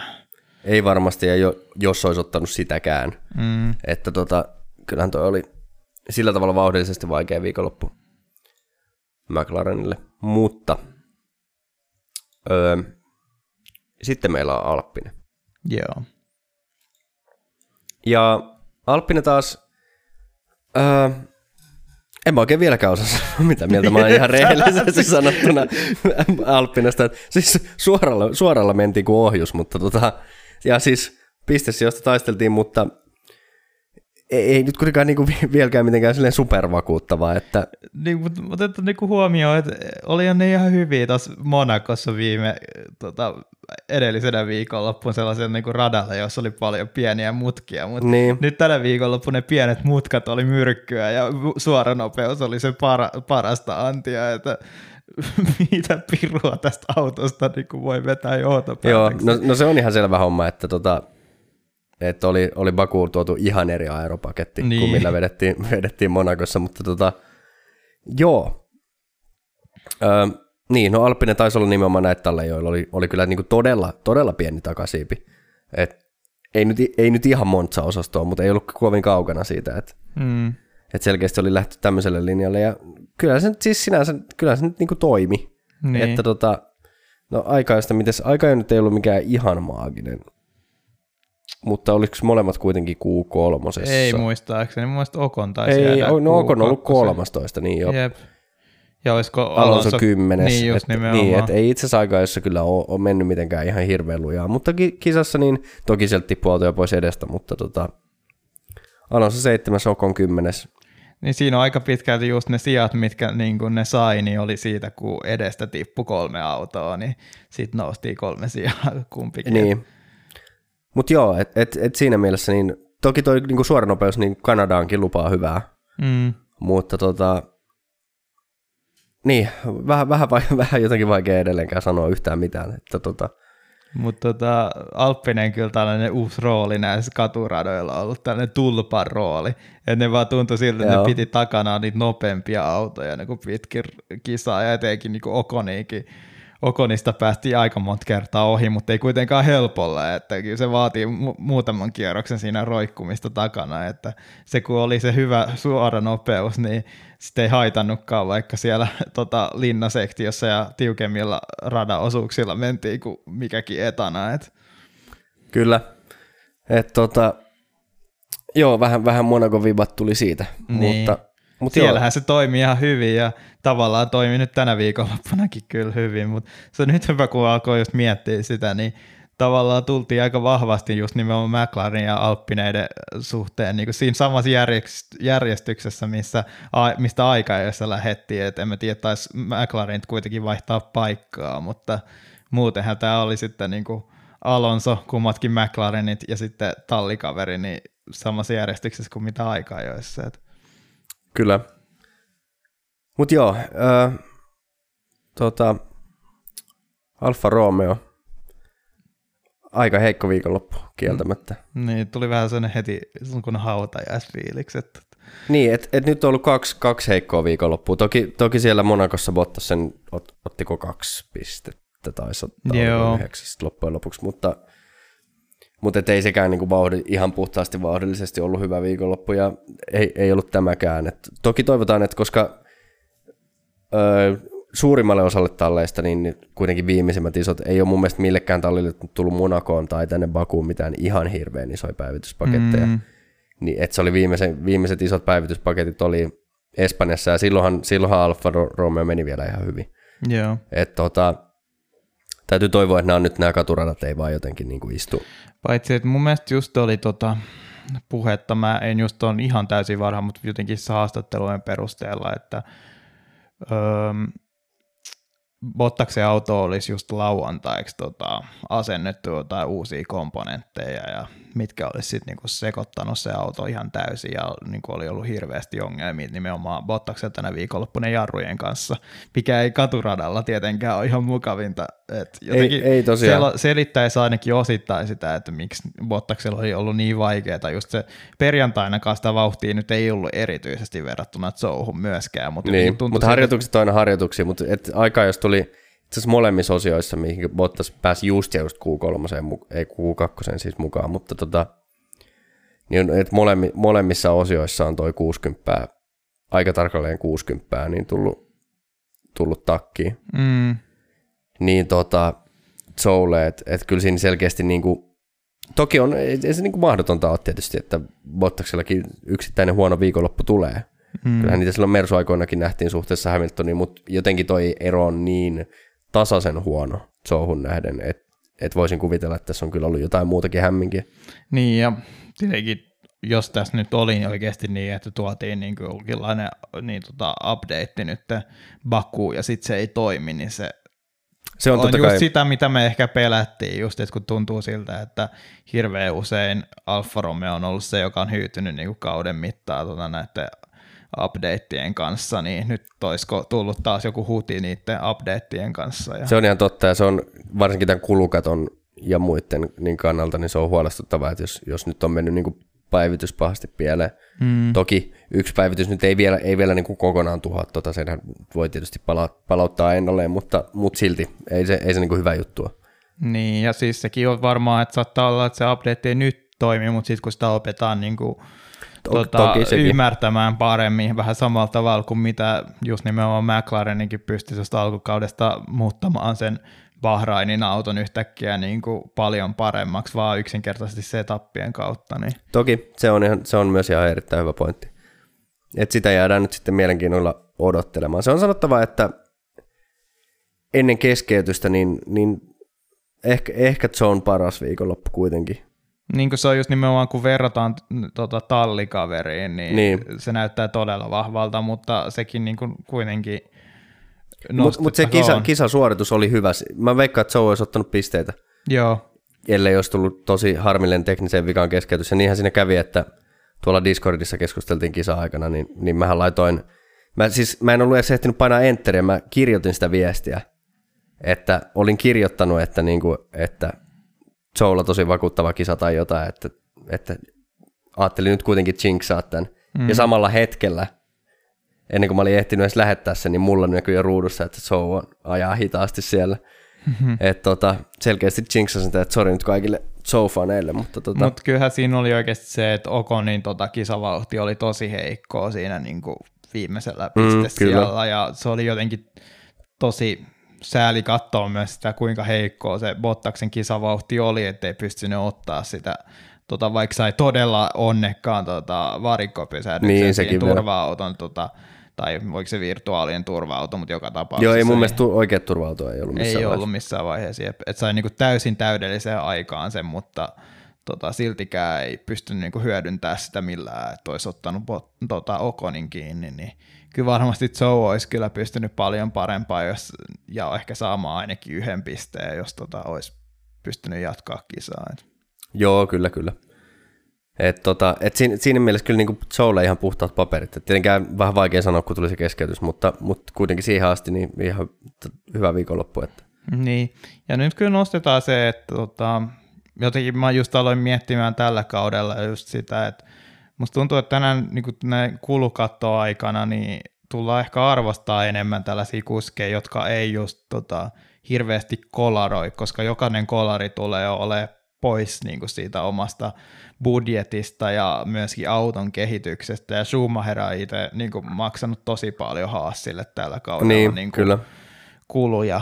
Et se, että esimerkiksi Zoun kaltainen kuski, joka ei ole niin kuin käyttänyt seiniään hyväksi, niin tulee olemaan tosi kallisarvoinen kuski kauden mittaan. Ja Joo, vielä kun ottaa se huomioon sen, että niin kuin nimenomaan ei tule miinuskassaa kolareista, mutta plussakassaa tulee kyllä niin kuin sponsoripuolelta. Että, niin, sekin vielä.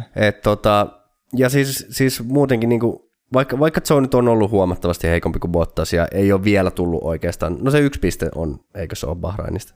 Joo. Vai mistä se tuli?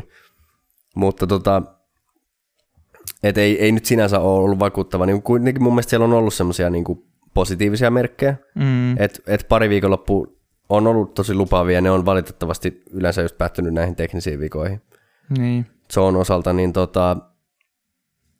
niin että kyllä mä uskon, että Zoukin vielä, toki jos ei nyt Alfa Romeo ehdi tippua tästä ihan kokonaan kehityskelkasta, mutta varmasti tulee Zoukin ottaa pisteitä, ja siinä mielessä niin kuin just noikin pointit, mitä sä nostit, niin ihan silleen tavallaan oikealla asenteella voisi sanoa tullut sarjaa. Se tulotaskausi tulee kuitenkin olemaan vaikea, niin ettei nyt lähde silleen niin kuin sekoilemaan.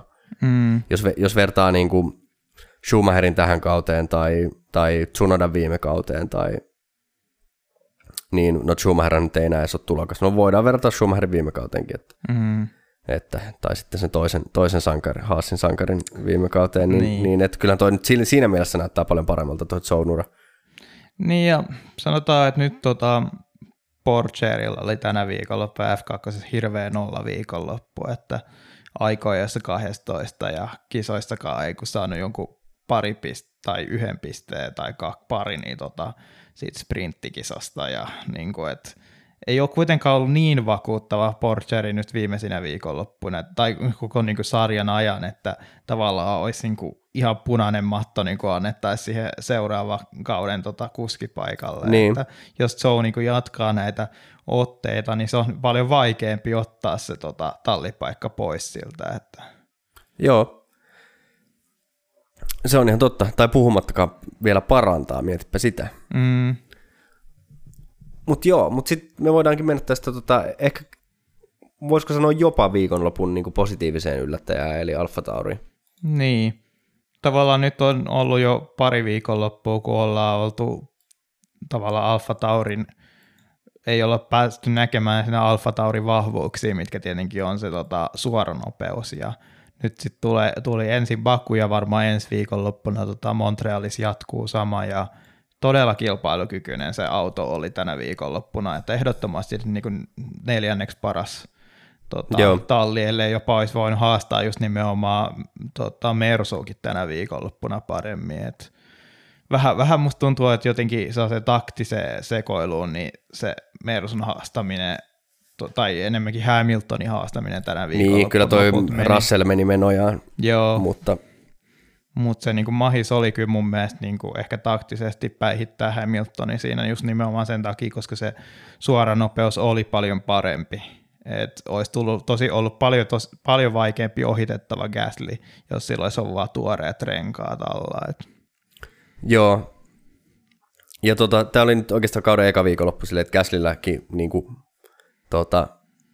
kaikki asettu paikoilleen, että oli hyvä viikonloppu, puhdas viikonloppu, ja Gasly oli niinku eka kertaa tällä kaudella silleen myös tulosten valossa niin tosi hyvä. Niin. Mutta Tsunoda oli myös hyvä. Jep, just niin, että on tosi kiva nähdä nyt, että tuntuu siltä, että lopultakin nämä kuskiasetelmat jollain tavalla muuttuu. Tietenkin yleensä ne on mennyt vähän niin kuin huonompaan suuntaan, esimerkiksi Sainzin niin kuin taso on vähän niin kuin heikentynyt, mutta just se, että niin kuin Gasly on pystynyt pitämään oman tasonsa, mutta samaan aikaan Tsunoda on pystynyt parantamaan. Ja niin kuin tosi hyvä kombo nyt Alfa Taurille. Tosi sääli, että ne ei pysty niin kuin ottaa tavallaan kaikkea irti siitä, kun Tsunodan se takasiipi petti. Joka on itse asiassa semmoinen asia, että kun siitä tuli tämä musta ja oranssi lippu, eli pakko mennä varikon kautta, niin vähän ehkä tuomarista ollut siinä mielessä omituinen veto, että kun se oli selkeästi, se kuitenkin meni vielä sitten kiinni se siipi. Sehän oli se, että se aukesi se DRS todella hämmentävästi, vaan toiselta puolelta sitä siipeä. Yep. Niin eikö tuossa olisi pärjätty sillä, että Tsunodalla olisi sanottu, että älä käytä sitä takasiipeä?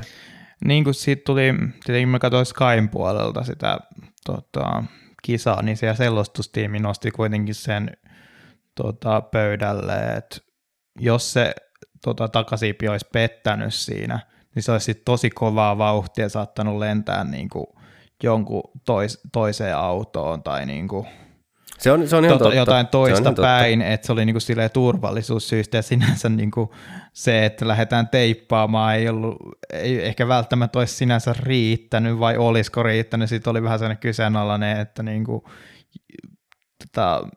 ne oli sitä mieltä, että ehkä olisi niin kuin ollut kaiken turvallisinta kuitenkin niin kuin vaan keskeyttää se auto siinä vaiheessa, mutta sai kuitenkin Tsunoda jatkaa ja valitettavasti siinä niin kuin taistelupisteistä sit oli ohi etenkin, kun ei saanut enää käyttää DRS. Joo, kyllähän se meni siinä ihan pilalle sitten se kisa.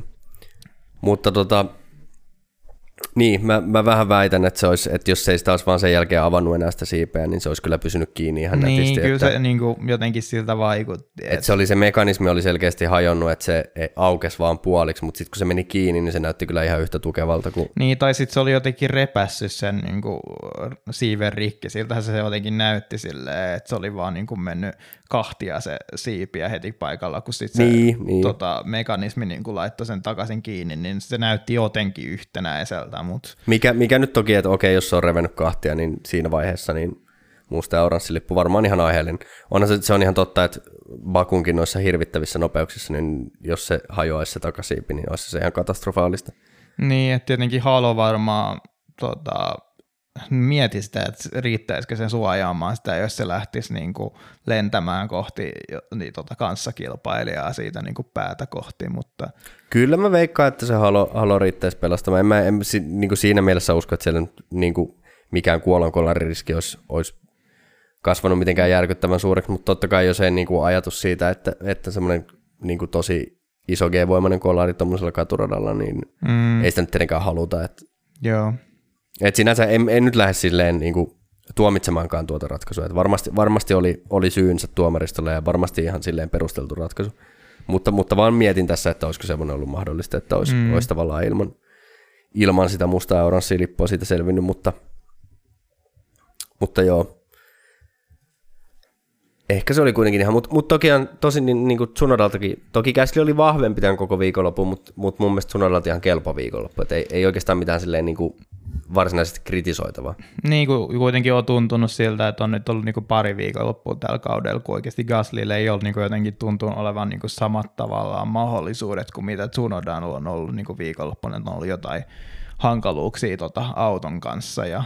Niin nyt tuntui siltä, että kummatkin niin kuin Alfa Taurin paketit niin kuin toimii ja ne myös niin kuin kumpikin kuski pystyy ottaa kaiken siitä irti. Et tavallaan Alfa Tauri nyt jotenkin näytti sen, että kuinka kilpailukykyinen se auto pystyy olemaan sellaisilla radoilla, missä arvostetaan nimenomaan niin kuin suoravauhtia.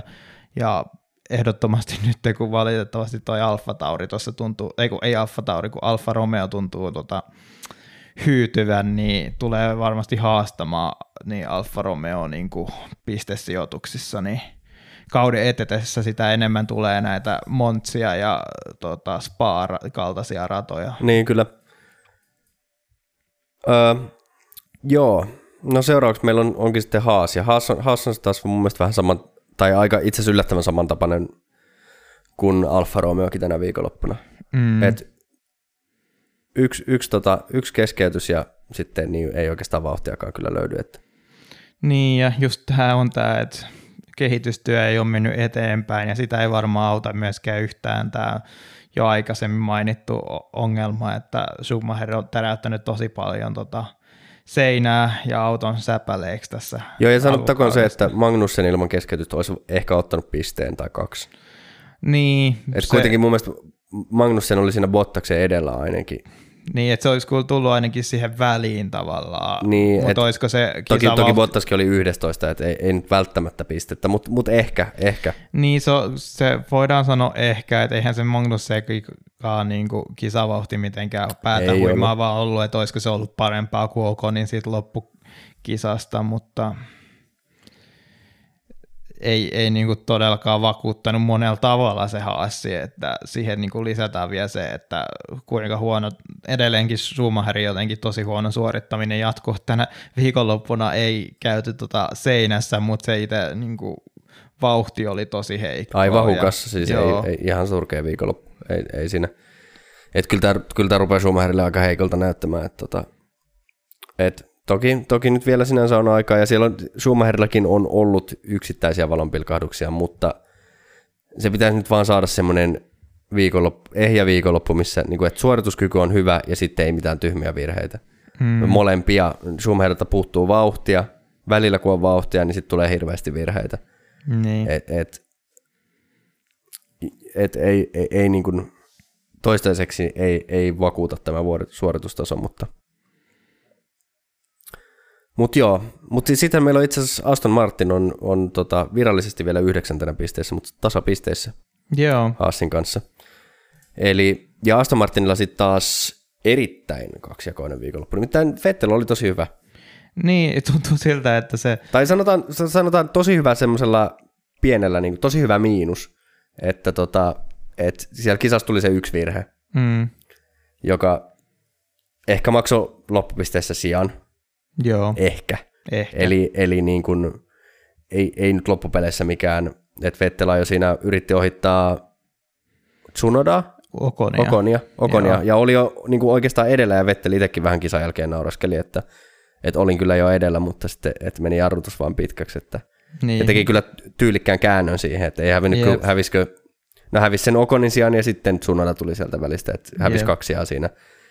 Mutta sitten ajoi muuten tosi hyvän ehjän viikonlopun ja ehjän kisan ja otti aika paljonkin pisteitä Aston Martinille. Että. Niin siis muistetaan se, että silloin Barcelonassa puhuttiin paljon se, että Aston Martinin se sidepodi näytti ihan identtiseltä Red Bulliin verrattuna, mutta sitten ei kuitenkaan niinku tuntunut se viikonloppu sujuvaa yhtään hyvin, mutta tavallaan samat upgradeit nyt on autossa ja tänä viikonloppuna oikeasti näytti jo niinku harjoituksissa siltä, että niinku sitä vauhtia oikeasti löytyy tosi hyvin, että niinku oli just ehkä siinä taistelisi jostain niinku niistä niinku ensimmäisistä pistesijoista vauhdin suhteen, jopa Strollillakin niinku sitä vauhtia löytyi niinku vielä harjoituksissa, mutta sitten aika, jossa niin Stroll oli ihan pulassa siellä. Joo. Ja kävi niinku kävi seiniäkin kokeilemassa. Niin, ja siinäkin oli se hirveä jotenkin outo, kun se oli niinku just kävi siellä seinässä, niin ei kai mennyt niinku etusiipi kuitenkaan pilalle, mutta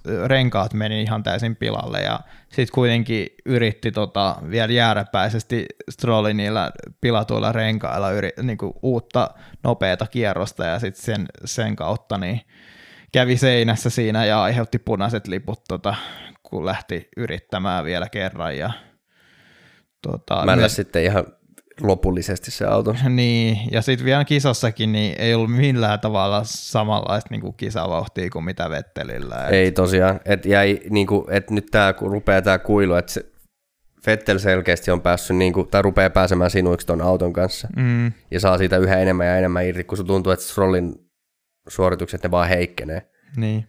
Ja ehkä sekin kertoo, että Stroll on ollut niinku aikaa, jossa kuitenkin kanadalaisista se huonompi. No toki, siis Strollilla päättyi seinään, että sinänsä ei ehkä yllättävää, mutta ei itse asiassa muuten, ei kun niin Strollahan keskeytti kisassa, totta, aivan. Joo, totta. Mutta se nyt ei ollut varsinaisesti toki oma vika, mutta muuten ei sieltä niinku aivan siis surkea kilpailukin se oli.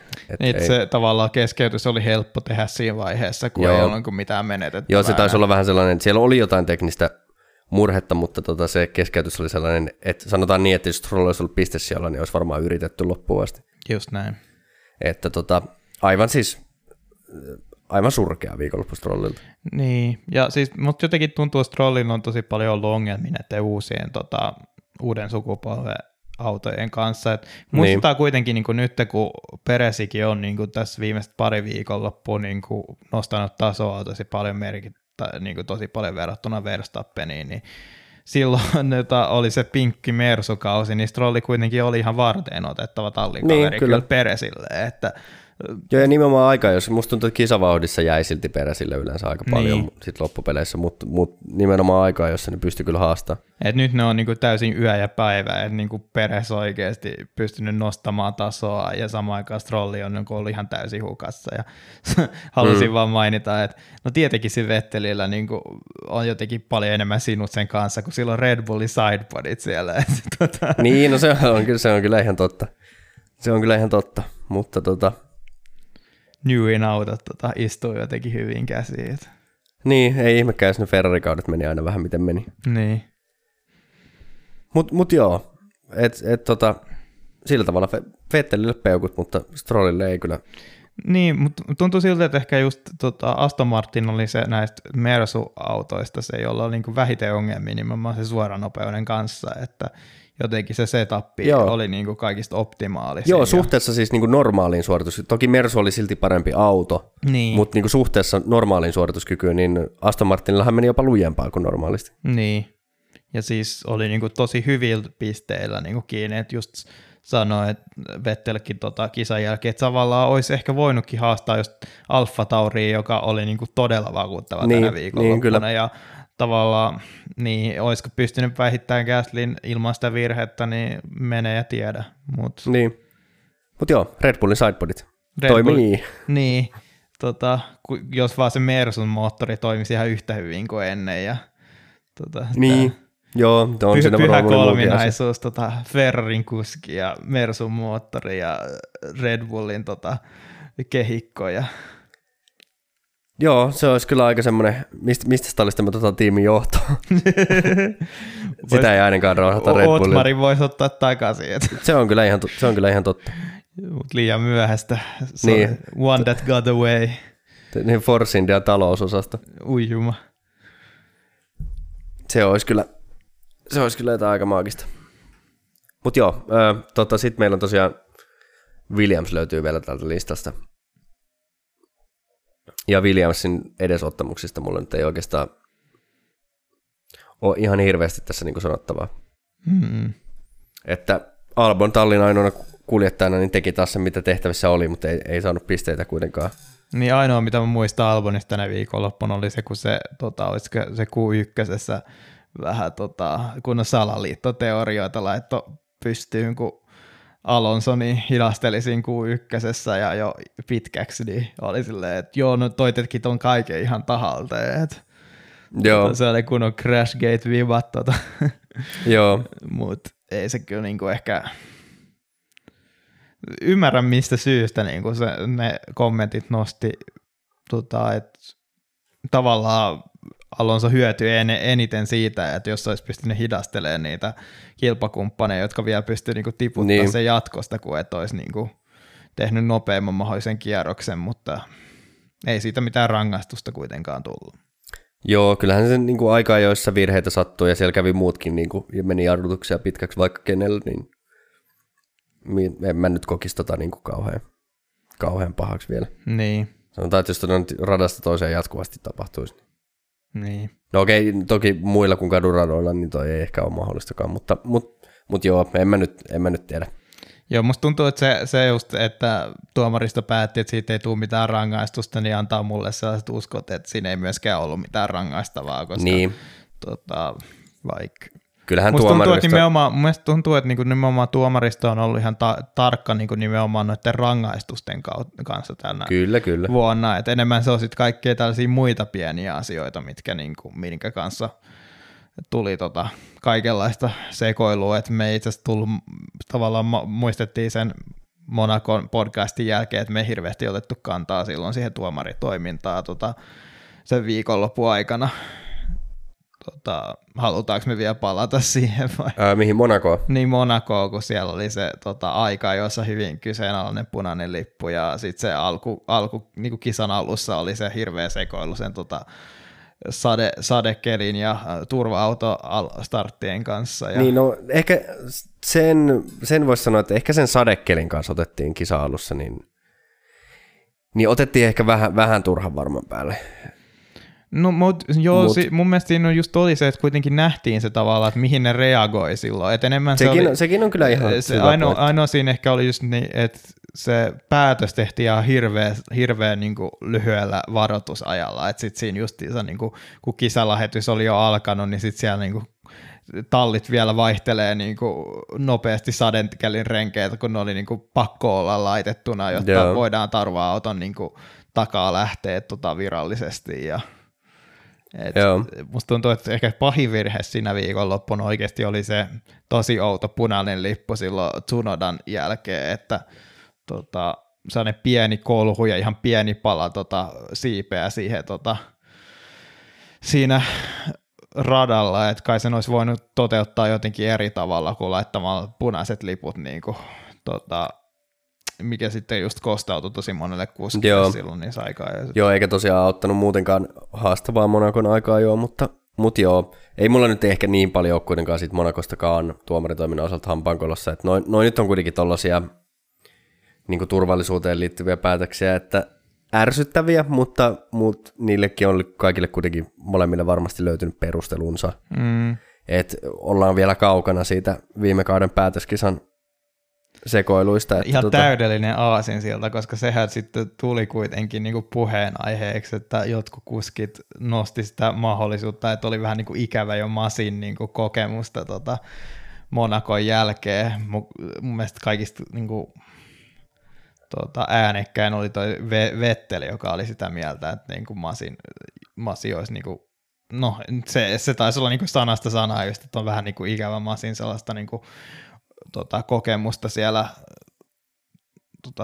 tuomariston tekemisissä, mutta musta tuntuu, että mun ainakaan niinku mielipide kyllä masia kohtaan ei ole muuttunut yhtään sen päätöskisan jälkeen, että musta tuntuu, että siinä oli niinku yksi syypää siinä, miksi siitä tuli niin hirveä sirkus, ja se oli masi, ja se niinku tavallaan päätös mun mielestä pitää, että ei se vaan niinku voi tavallaan vaan unohtua niinku näin nopeassa ajassa, että minkälainen sekoilu se ei ollut pelkästään päätöskisa, vaan sitä niinku päätöskisaa niinku edeltävät niinku just Brasilia ja Saudi-Arabia, ja että se niinku tuntui siltä, että niinku Masilta lähti se homma käsistä. Ja joo, kyllähän siinä oli se, siis Masi on varmaan, niinku mun mielestä nimenomaan tällä kaudella on välillä ehkä näkynyt se semmoinen tietty tavallaan kilpailujohdon ehkä kokemattomuus tai verrattuna siihen, että kyllä Masit niinku tällaisissa tilanteissa ehkä oli niinku tosi rutinoitunut ja sillä tavalla, mutta ongelma oli siinä se, että kun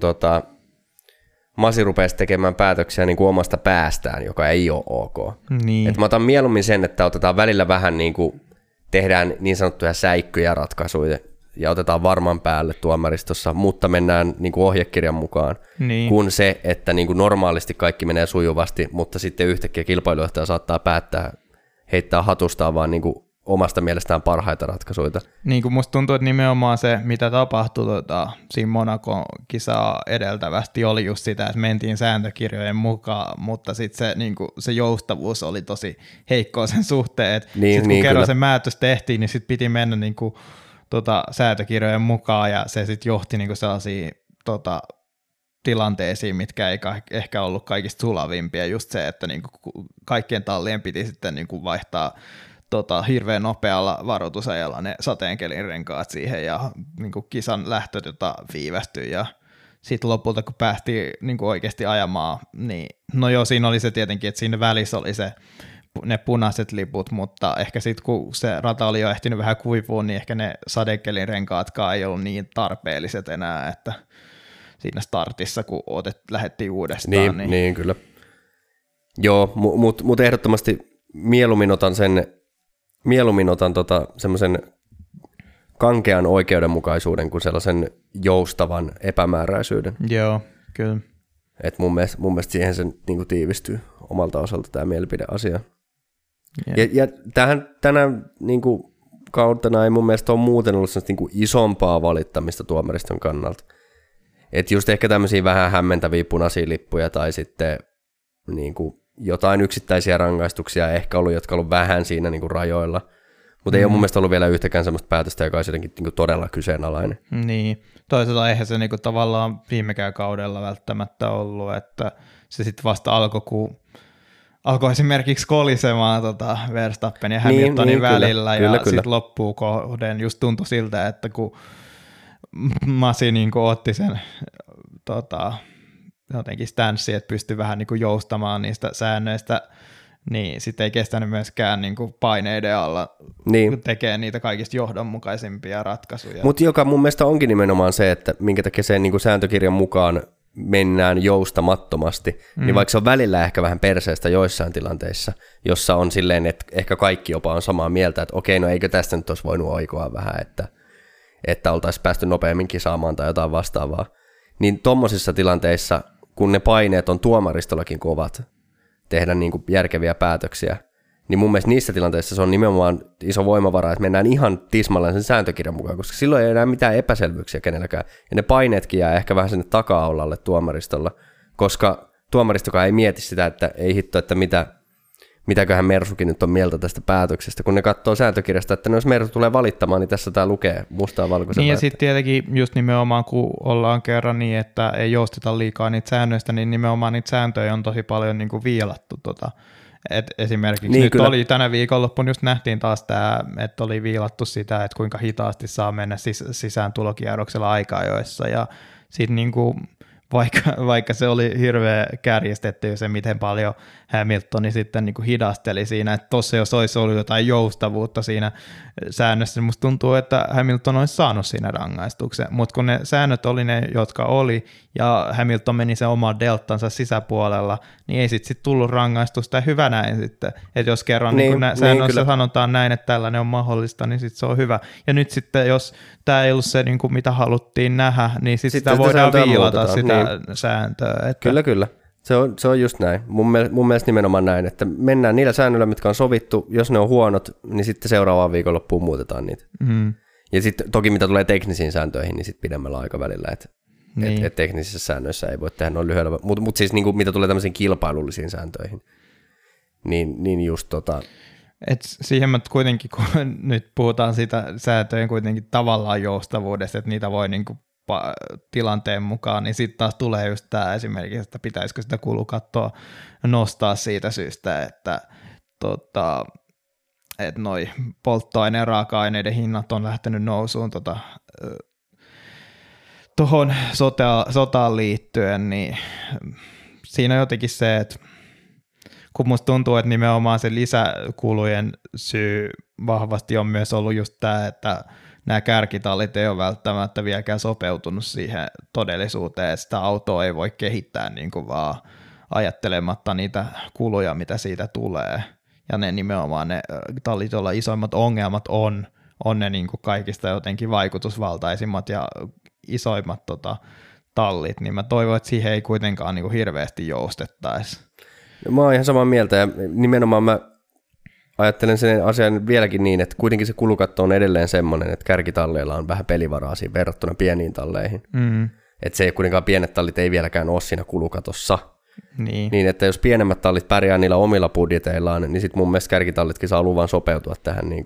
Siihen. Että ja nimenomaanhan niin päin, että jos nyt kuitenkin kaikki tallit periaatteessa pystyy, että pienetkin tallit pystyy näillä korkeimmilla hinnoilla, niin vielä kuitenkin jatkamaan kilpailemista, niin sehän vaan tasoittaa tätä kilpailua.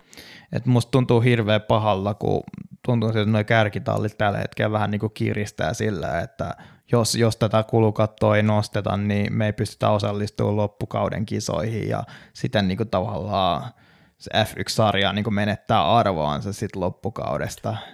Niin, ja jotenkin mulla tulee vähän sitten vibat, että jos siihen tilanteeseen tullaan, niin lopulta F1 niin kuin tulee joustamaan siinä, ja koska just vähän tulee sellainen fiilis, niin kuin, että kuitenkin just nimenomaan se viime kauden lopun perusteella, niin shown takia ollaan valmiita niin kuin jollain tavalla joustamaan. Niin, joka olisi kyllä sinänsä tosi sääli. Mä jotenkin uskon ja toivon, että ainakin toistaiseksi toi on. Sitten on niin kuin nimenomaan ainakin Christian Hornerin suusta kuultu ehkä eniten tätä valitusta tästä, ehkä varmaan Mersultakin aika paljon, miksei Ferrariltakin. Siis mutta, just nimenomaan se pyhä kolminaisuus, niin, jotka ne siellä huutelee. Kyllä, mutta jotenkin ehkä tuntuu, että Christian Horner on tällä kaudella ollut niin kuin ehkä äänekkäin tässä asiassa. Kuten aina, silleen niin, kaikissa muissakin asioissa, niin, jotka liittyy. Jopa asioissa, jotka ei koske heidän talliaan. Niin. Mutta niin jotenkin mä nyt kuitenkin vielä toistaiseksi ohittaisin tämän vaan sellaisena niin kuin, sellaisena mediapelinä myöskin niin kuin Liberty Median ja Fian suuntaan, että tuskin siinä nyt vielä ollaan kauhean tosissaan tällä asialla. Niin, tavallaan, mutta musta tuntuu, että sitä pidemmälle kaudessa mennään ja saadaan nähtyä se, että mikä se tilanne niin kuin näiden tallien kanssa kulukaton suhteen on, niin sitä aktiivisemmaksi se keskustelu tulee muuttumaan. Ja... Siis mähän toivon, että tässä tehtäisiin, että jos tämä tilanne menee niin pahaksi, niin sitten tehtäisiin sillä tavalla, että F1-sarja sanoisi, että älkää sitten ajako. Niin. Toki mä en tietenkään toivo, että tämmöiset tallit kuin Ferrari ja Red Bull ja Mersu lähtee sarjasta, mutta jos sillä saataisiin ne tallit takaisin ruotuun, kyllähän siinä tavallaan tämä vuosi menee aika pilalle, mutta koska nimenomaan tämä niin Formula 1-politikoinnin isoin ongelma on yleensä ollut nimenomaan se, että kärkitalleilla, näillä isoilla talleilla, perinteikkäillä talleilla, varsinkin Ferrarilla perinteisesti, mutta kyllä nykyään myös Red Bullilla ja Mersulla, on niin paljon valtaa, että mitään tämmöisiä niin kuin kilpailua tasoittavia uudistuksia ei yleensä saada vietyä läpi, koska nämä isot jätit vastustaa sitä. Ja nyt ollaan kuitenkin saatu tämmöinen kulukatto, joka on tosi hyvä asia. Niin se, että sitten, että jos siitä joudutaan perääntymään, niin se on tosi huono juttu. Joo. Ja siksi mä toivon, että oli tämä nyt sitten Fian vai Liberty Median, kumpi tästä loppupeleissä päättää, en ole ihan varma, vai jossain yhteistyössä, niin että pidettäisiin tiukka linja tähän, että ei nyt lähetä tähän tallien, tai oikeastaan kolmen tallin. En tiedä, mitä Alppinen on mieltä asiasta. Alppinen on ehkä vähän siinä ja siinä. Niin. Mutta että toivottavasti ei lähdetä nyt sellaiseen niin kuin myöntyväisyyteen. Just näin. Että se niin kuin kulukattu tuli syystäkin ja nyt kun tuntuu siltä, että ei ole niin kuin niistä huonoista tai pahoista tavoista niin kuin luovuttu, niin niille pitää myös kostautua. Kyllä, nimenomaan. Sehän on ollut, jos joku Williams pärjää sen paljon pienemmällä budjetilla kuin mitä Mersulla tai Red Bullilla on tällä kaudella, tai Ferrarilla, niin jos he pärjää ihan hyvin tämän koko kauden, vaikka on polttoainehinnat sun muut noussut sillä vielä pienemmällä rahalla, niin sehän kertoo vaan siitä, että jos Red Bull ja Ferrari ja Mersu ei pääse niin kuin sillä kulukattorajalla niin kuin kauden loppuasti, niin sitten siellä on hoidettu asiat huonosti. Niinpä. Tavallaan kulukattoista puheen ollen, niin yksi asia, mikä myös nousi niin tässä viikon aikana, niin oli toi, että alettiin jo nostamaan jonkinlaista niin kuin, kuljettajien palkkakattoa myös, kun aikaisemminhan nyt tässä on ollut se, että sen kulukaton ulkopuolella on pidetty just kuskien palkat ja sitten oliko se niin kuin, tallien 3 korkeita palkatonta niin kuin, työntekijää, niin nyt sitten oltiin nostettu sellaista mahdollisuutta, että sitten kuljettajien niin kuin palkoissa olisi jonkinlainen katto ja mä en tiedä mikä se fiilis siitä on, koska tietenkin noi F1-kuskit niin kuin ansaitsee ihan käsittämättömiä palkkoja, mutta samaan aikaan tallit on ollut valmiita niitä maksamaan ja miksi niitä nyt lähtee enää rajoittamaan, että tuntuu siltä, että tämä on vaan jotenkin sellainen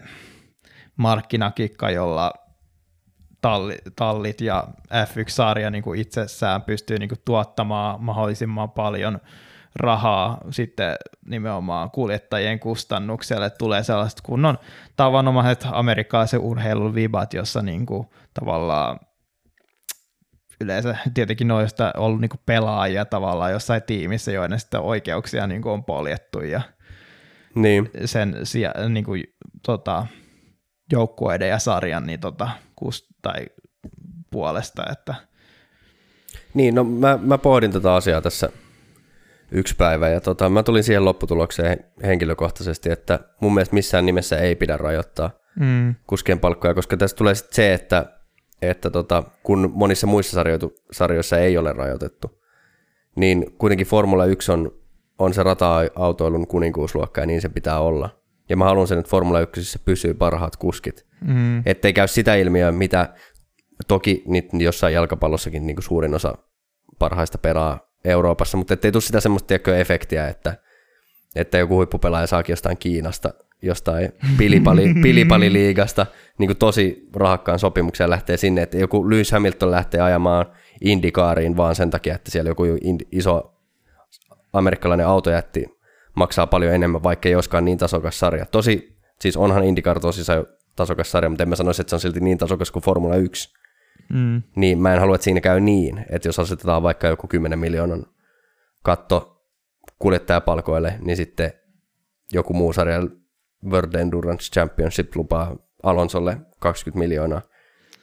Niin, siinä on vaan se, että jotenkin kyllä musta tuntuu, että F1 on aika iso sellainen monopoli kuitenkin jotenkin sellaisena, niin kuin, ei ole oikein sellaista selkeää varten otettavaa luokkaa mun mielestä maailmassa. Et se IndyCar kun nyt nostaa, niin nehän ei ole, niin kuin, ne on jo Amerikan markkinoilla iso juttu, mutta niiden ulkopuolella niin ei ole niin kuin minkäänlaista mun mielestä Euroopassa niin kuin millään tavalla intohimasta fanikuntaa. Ei olekaan, se on ihan totta. Ja tietenkin ne rahat niin kuin, myös liikkuu vahvasti kuitenkin nyt F1, mutta siinä just nimenomaan se konsepti on just se, että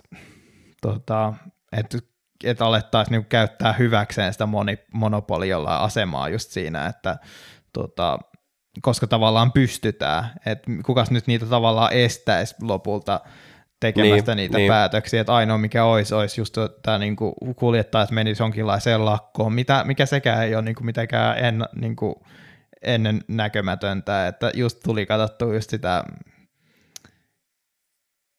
se oli tosi outo tarina, että mistä syystä, mutta päädyin katsoa sitä Keke Rosbergin mestaruuskautta, kun siinä, se oli silloin, kun se Las Vegasin kisa ilmoitettiin, ja sitten siinä justiinsa esiteltiin sitä, miten silloin viimeksi, kun ajettiin Las Vegasissa, ja siinä oli just se Keke Rosbergin mestaruuskisa, niin tuli katsottu, minkälainen kaus se oli, niin siinä just oli niin kuin kauden alla, niin meni just kuskien oikeuksien takia kuskit lakkoo siinä avaiskisaa ennen, mutta silloin, kun oli sellainen kunnon mafia-meininki, niin sitten ne sanoi vaan silleen, että nyt tuutte kisaamaan, tai sitten te saatte elinikäiset bännit näistä kisoista, ja lopulta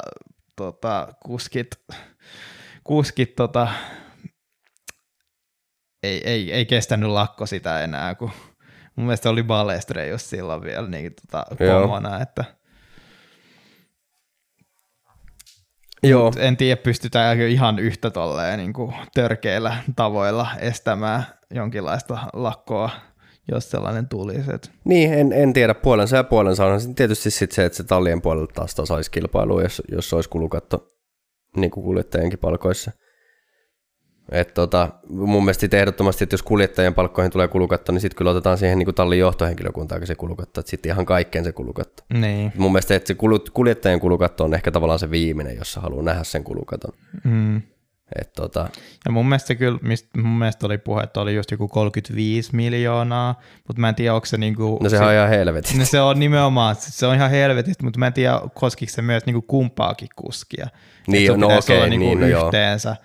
35 miljoonaa sitten, ja mikä sitten voisi johtaa esimerkiksi siihen, että sulla on niinku joku tallin kärkikuski, joka sitten tienaa joku 34 miljoonaa, ja sitten on pakotettu ottamaan joku toinen heikompi kuski niinku milli-kontraktilla sitten siihen niin vierelle, että ei sekään ole mitä haluaisi. Niinku tai voiko ottaa 40 miljoonan kuski, jos se toinen kuski tuo 5 miljoonaa?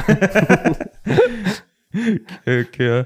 Mutta mä en ole itse asiassa ihan varma siitä, että onko se 35 miljoonaa niin kuin just kummankin kuski, koska mun mielestä siis, no, Hamiltoni on nyt jo menee yli se mun mielestä sen 35 miljoonaa. Niin varmaan menee, mutta ei se ihan hirveästi varmaan mene yli. Mutta just se, että niinku, ei se nyt hirveästi tavallaan tällä hetkellä koskisi, jos se olisi vain yksittäisen kuski. Joo, no ei, tavallaan sitten jos... Niinku, niin kuin formuloista tulee hirveän isompi juttu niin kuin vuosien aikana, niin ehkä se 35 miljoonaakin alkaa niin kuin tavallaan näkyä siinä, että olisi varmaan pystyisi maksaa paljon enemmän niin kuin kuskeille tavallaan kysynnän suhteen, mutta samaan aikaan ei pystyisi sitten, koska se 35 miljoonaa olisi. Niin, mutta tässäkin on just tämä, niin kuin sä sanoit, onhan se ihan helvetisti, että en nyt niin kuin ala menettää yöunia sen suhteen, jos niin kuin ei 35 miljoonaa enempää, niin F1-kuskit maailmassa pystyisi Kyllä mä menen ainakin tukilakkoon, jos Lewis Hamiltonille maksetaan vaan 35 miljoonaa vuodessa. Kyllä mä voin pärjää sillä... Vajaalla 2,5 tonnilla kuussa, mutta jos Lewis Hamiltonille maksetaan vain 35 miljoonaa, niin mitä helvettiä. Jep. Mut joo, toi nyt on tuollaista spekulaatiota, että saa nähdä, mitä sinne sitten tapahtuu. Mutta joo, ei meillä varmaan sen kummempia nyt ole taas. On meillä vielä. Ai on? Perezin jatkosopimus myös tapahtuu. Ai niin, no se tapahtui myös. Joo, no Perezillä on jatkosopimus, oliko se monivuotinen? Olisiko mielestäni 2 vuotta ollut? Joo. No tämähän nyt käytännössä, ehkä nyt ainakin viimeisten kisojen perusteella, niin, ja ehkä ylipäätään alkukaudenkin niin ihan odotettu päätös. Toki tämä on sitten mielenkiintoinen siinä näkökulmassa, että mikä tulee olla sitten Gaslyn tulevaisuus. Niin, että tietenkin myös oli mielestäni hyvä, että tavallaan tämä jatkosopimus tapahtui sen Perezin voiton jälkeen, ja Perezhan oli niinku juhlistanut sitä Monakon voittoa oikein kimiräikkösmäisesti, oli vetänyt oikein kunnon kännit, ja siitä oli sitten jonkinlainen videokin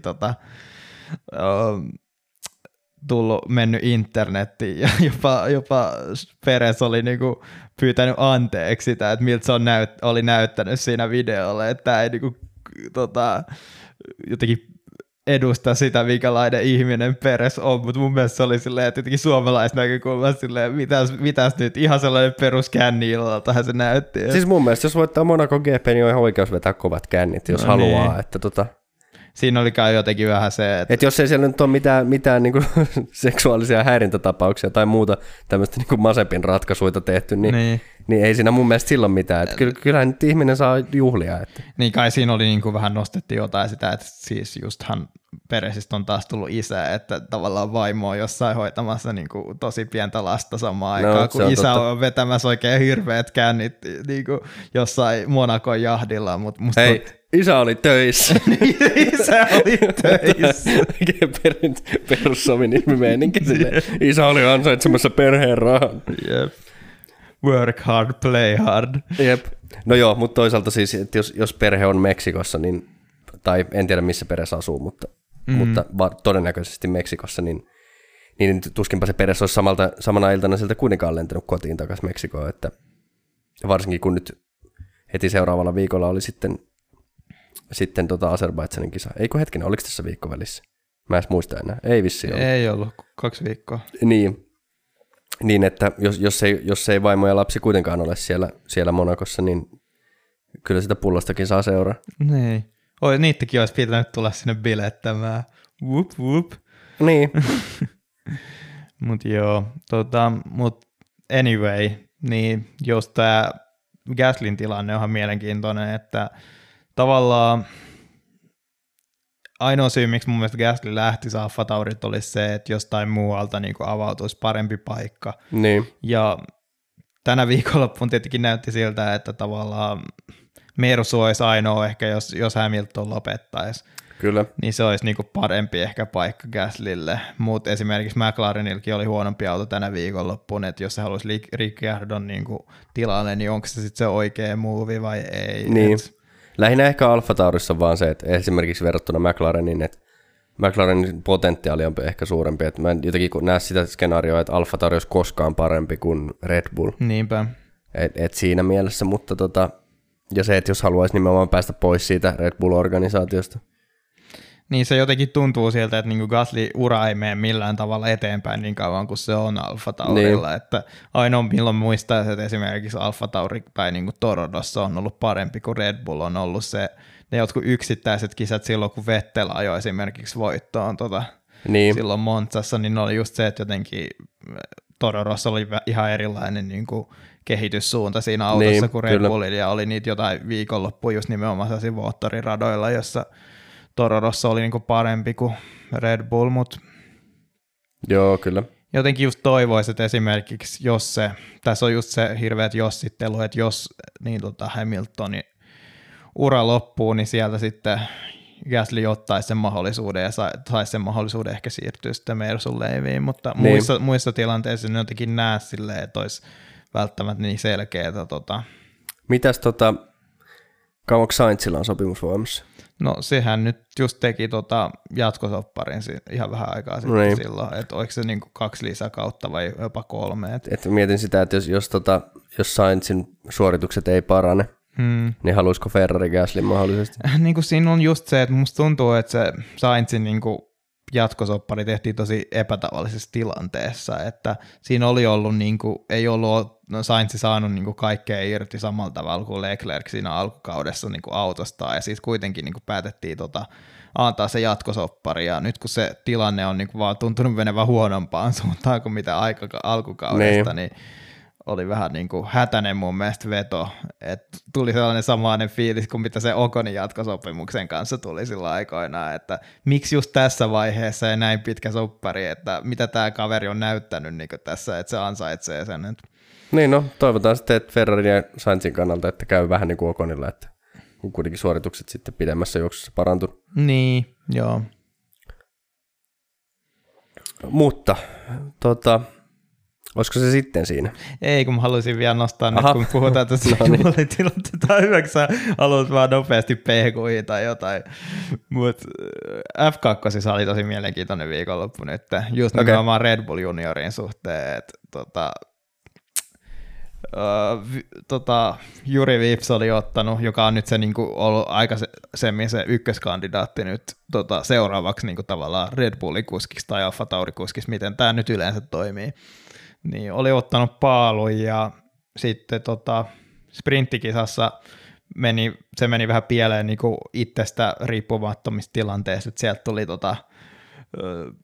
Fittipaldiin, mä en tiedä, onko se joku serkuspoika vai lapsenlapsi, mutta sieltä tuli yritti sisäkautta ohjaa, veti sen ohituksen pitkäksi ja viipsi vaan ainoa tapa, miten pystyi niin väistämään, oli se, että niin kuin ajoi sinne päätyy sinne jarrutusalueelle ja kisa meni pilalle, mutta sitten itse pääkisassa niin lähti paalulta, pysyi sitten tippui kyllä kärjestä siinä mun mielestä jossain vaiheessa, mutta pystyi kuitenkin sitten, kun kisa loppuvaiheella niin oli taas noussut niin kaiken turva-autosekoiluiden ja varikkopysähdysten jälkeen takaisin kärkeen ja oli menossa voittoon, mutta Vipsillä on ollut se ongelma, että se on ollut tosi virheherkkä, että se on ollut tosi nopea tällä kaudella, minkä takia se on ollut nimenomaan se, että joka on nostettu ykköskandidaatiksi siellä, mutta se on ollut virheherkkä ja meni sitten pamauttaa autonsa siihen linnasektioon ja menetti kisan voiton siinä ja samalla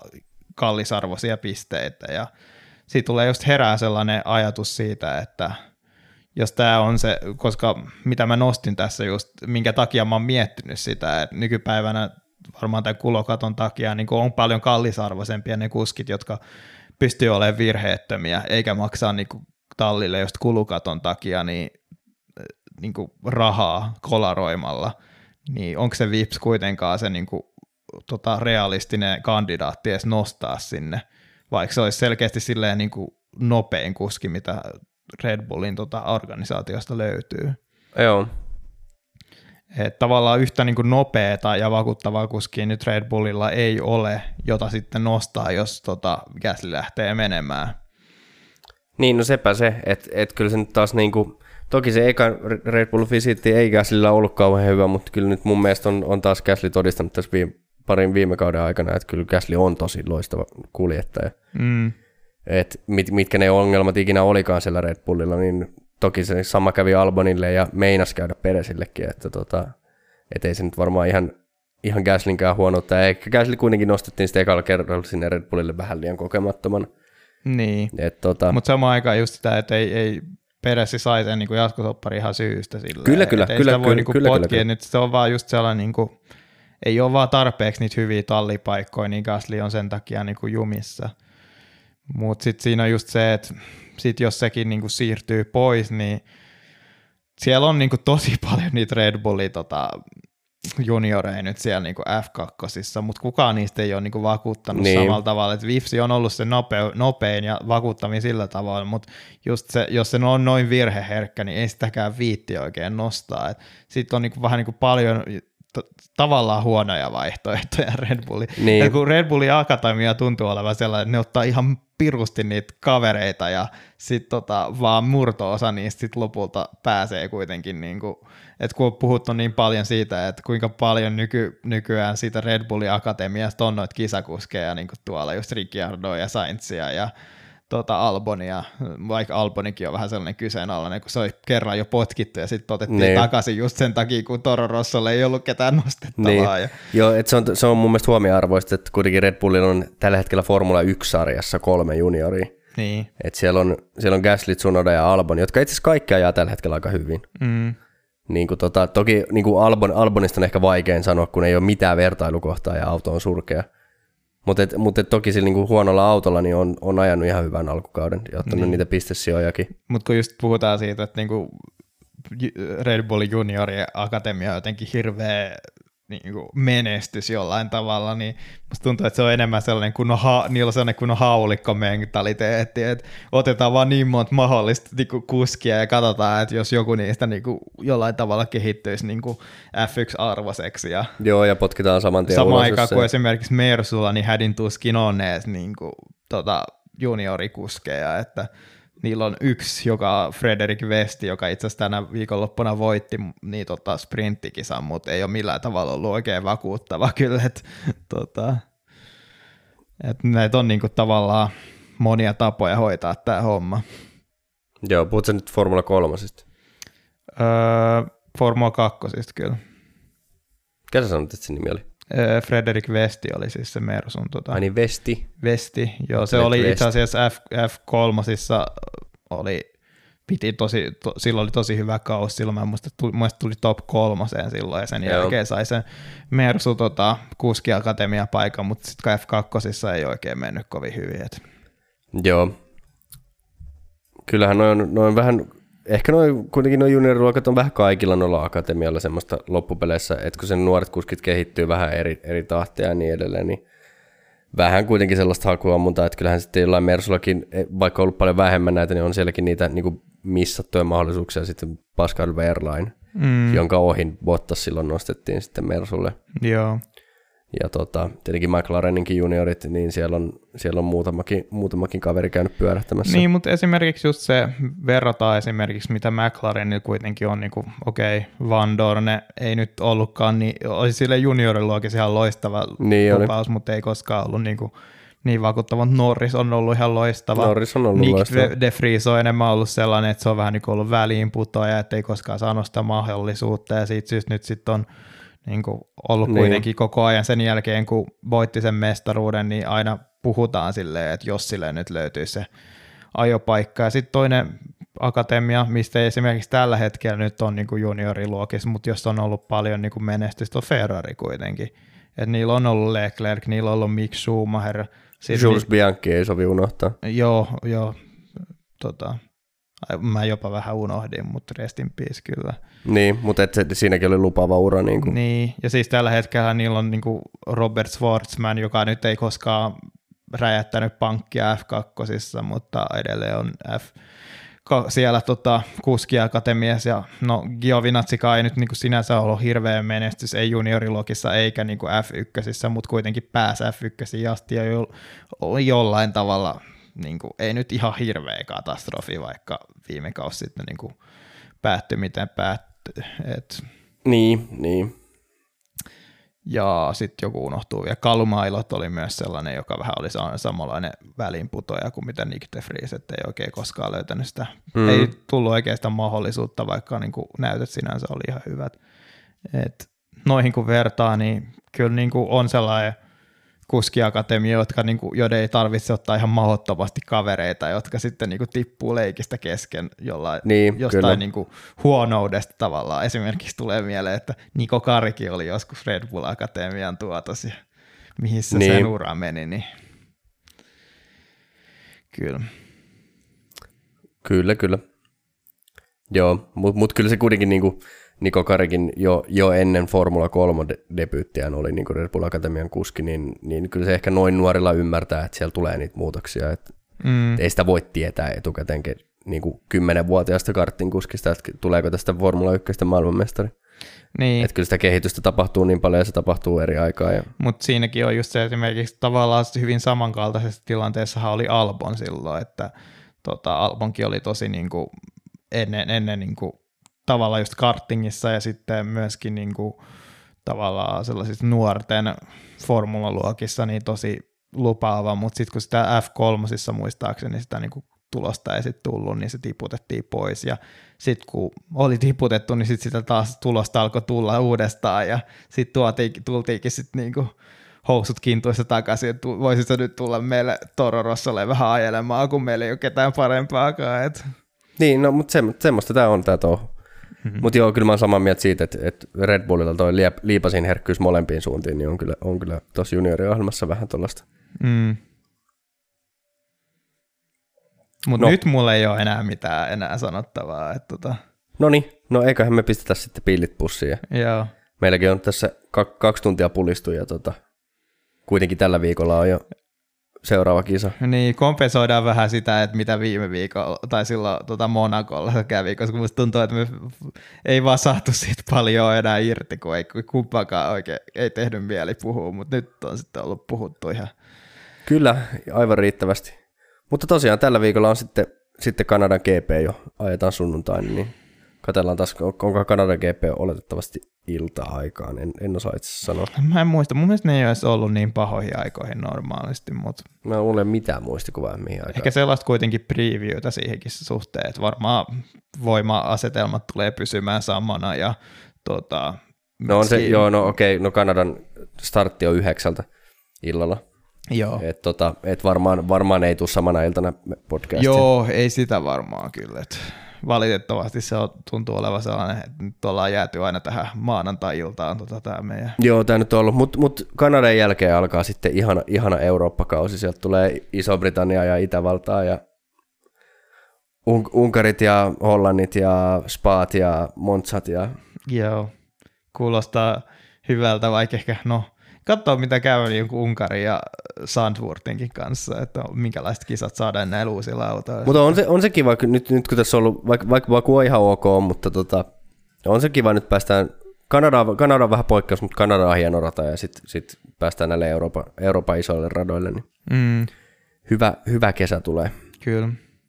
Mutta ei meillä nyt tähän hätään sen kummempia, että katsellaan sitten taas Kanadan jälkeen. Meidäthän löytää tosiaan Discordista, linkki on tuossa kuvauksessa.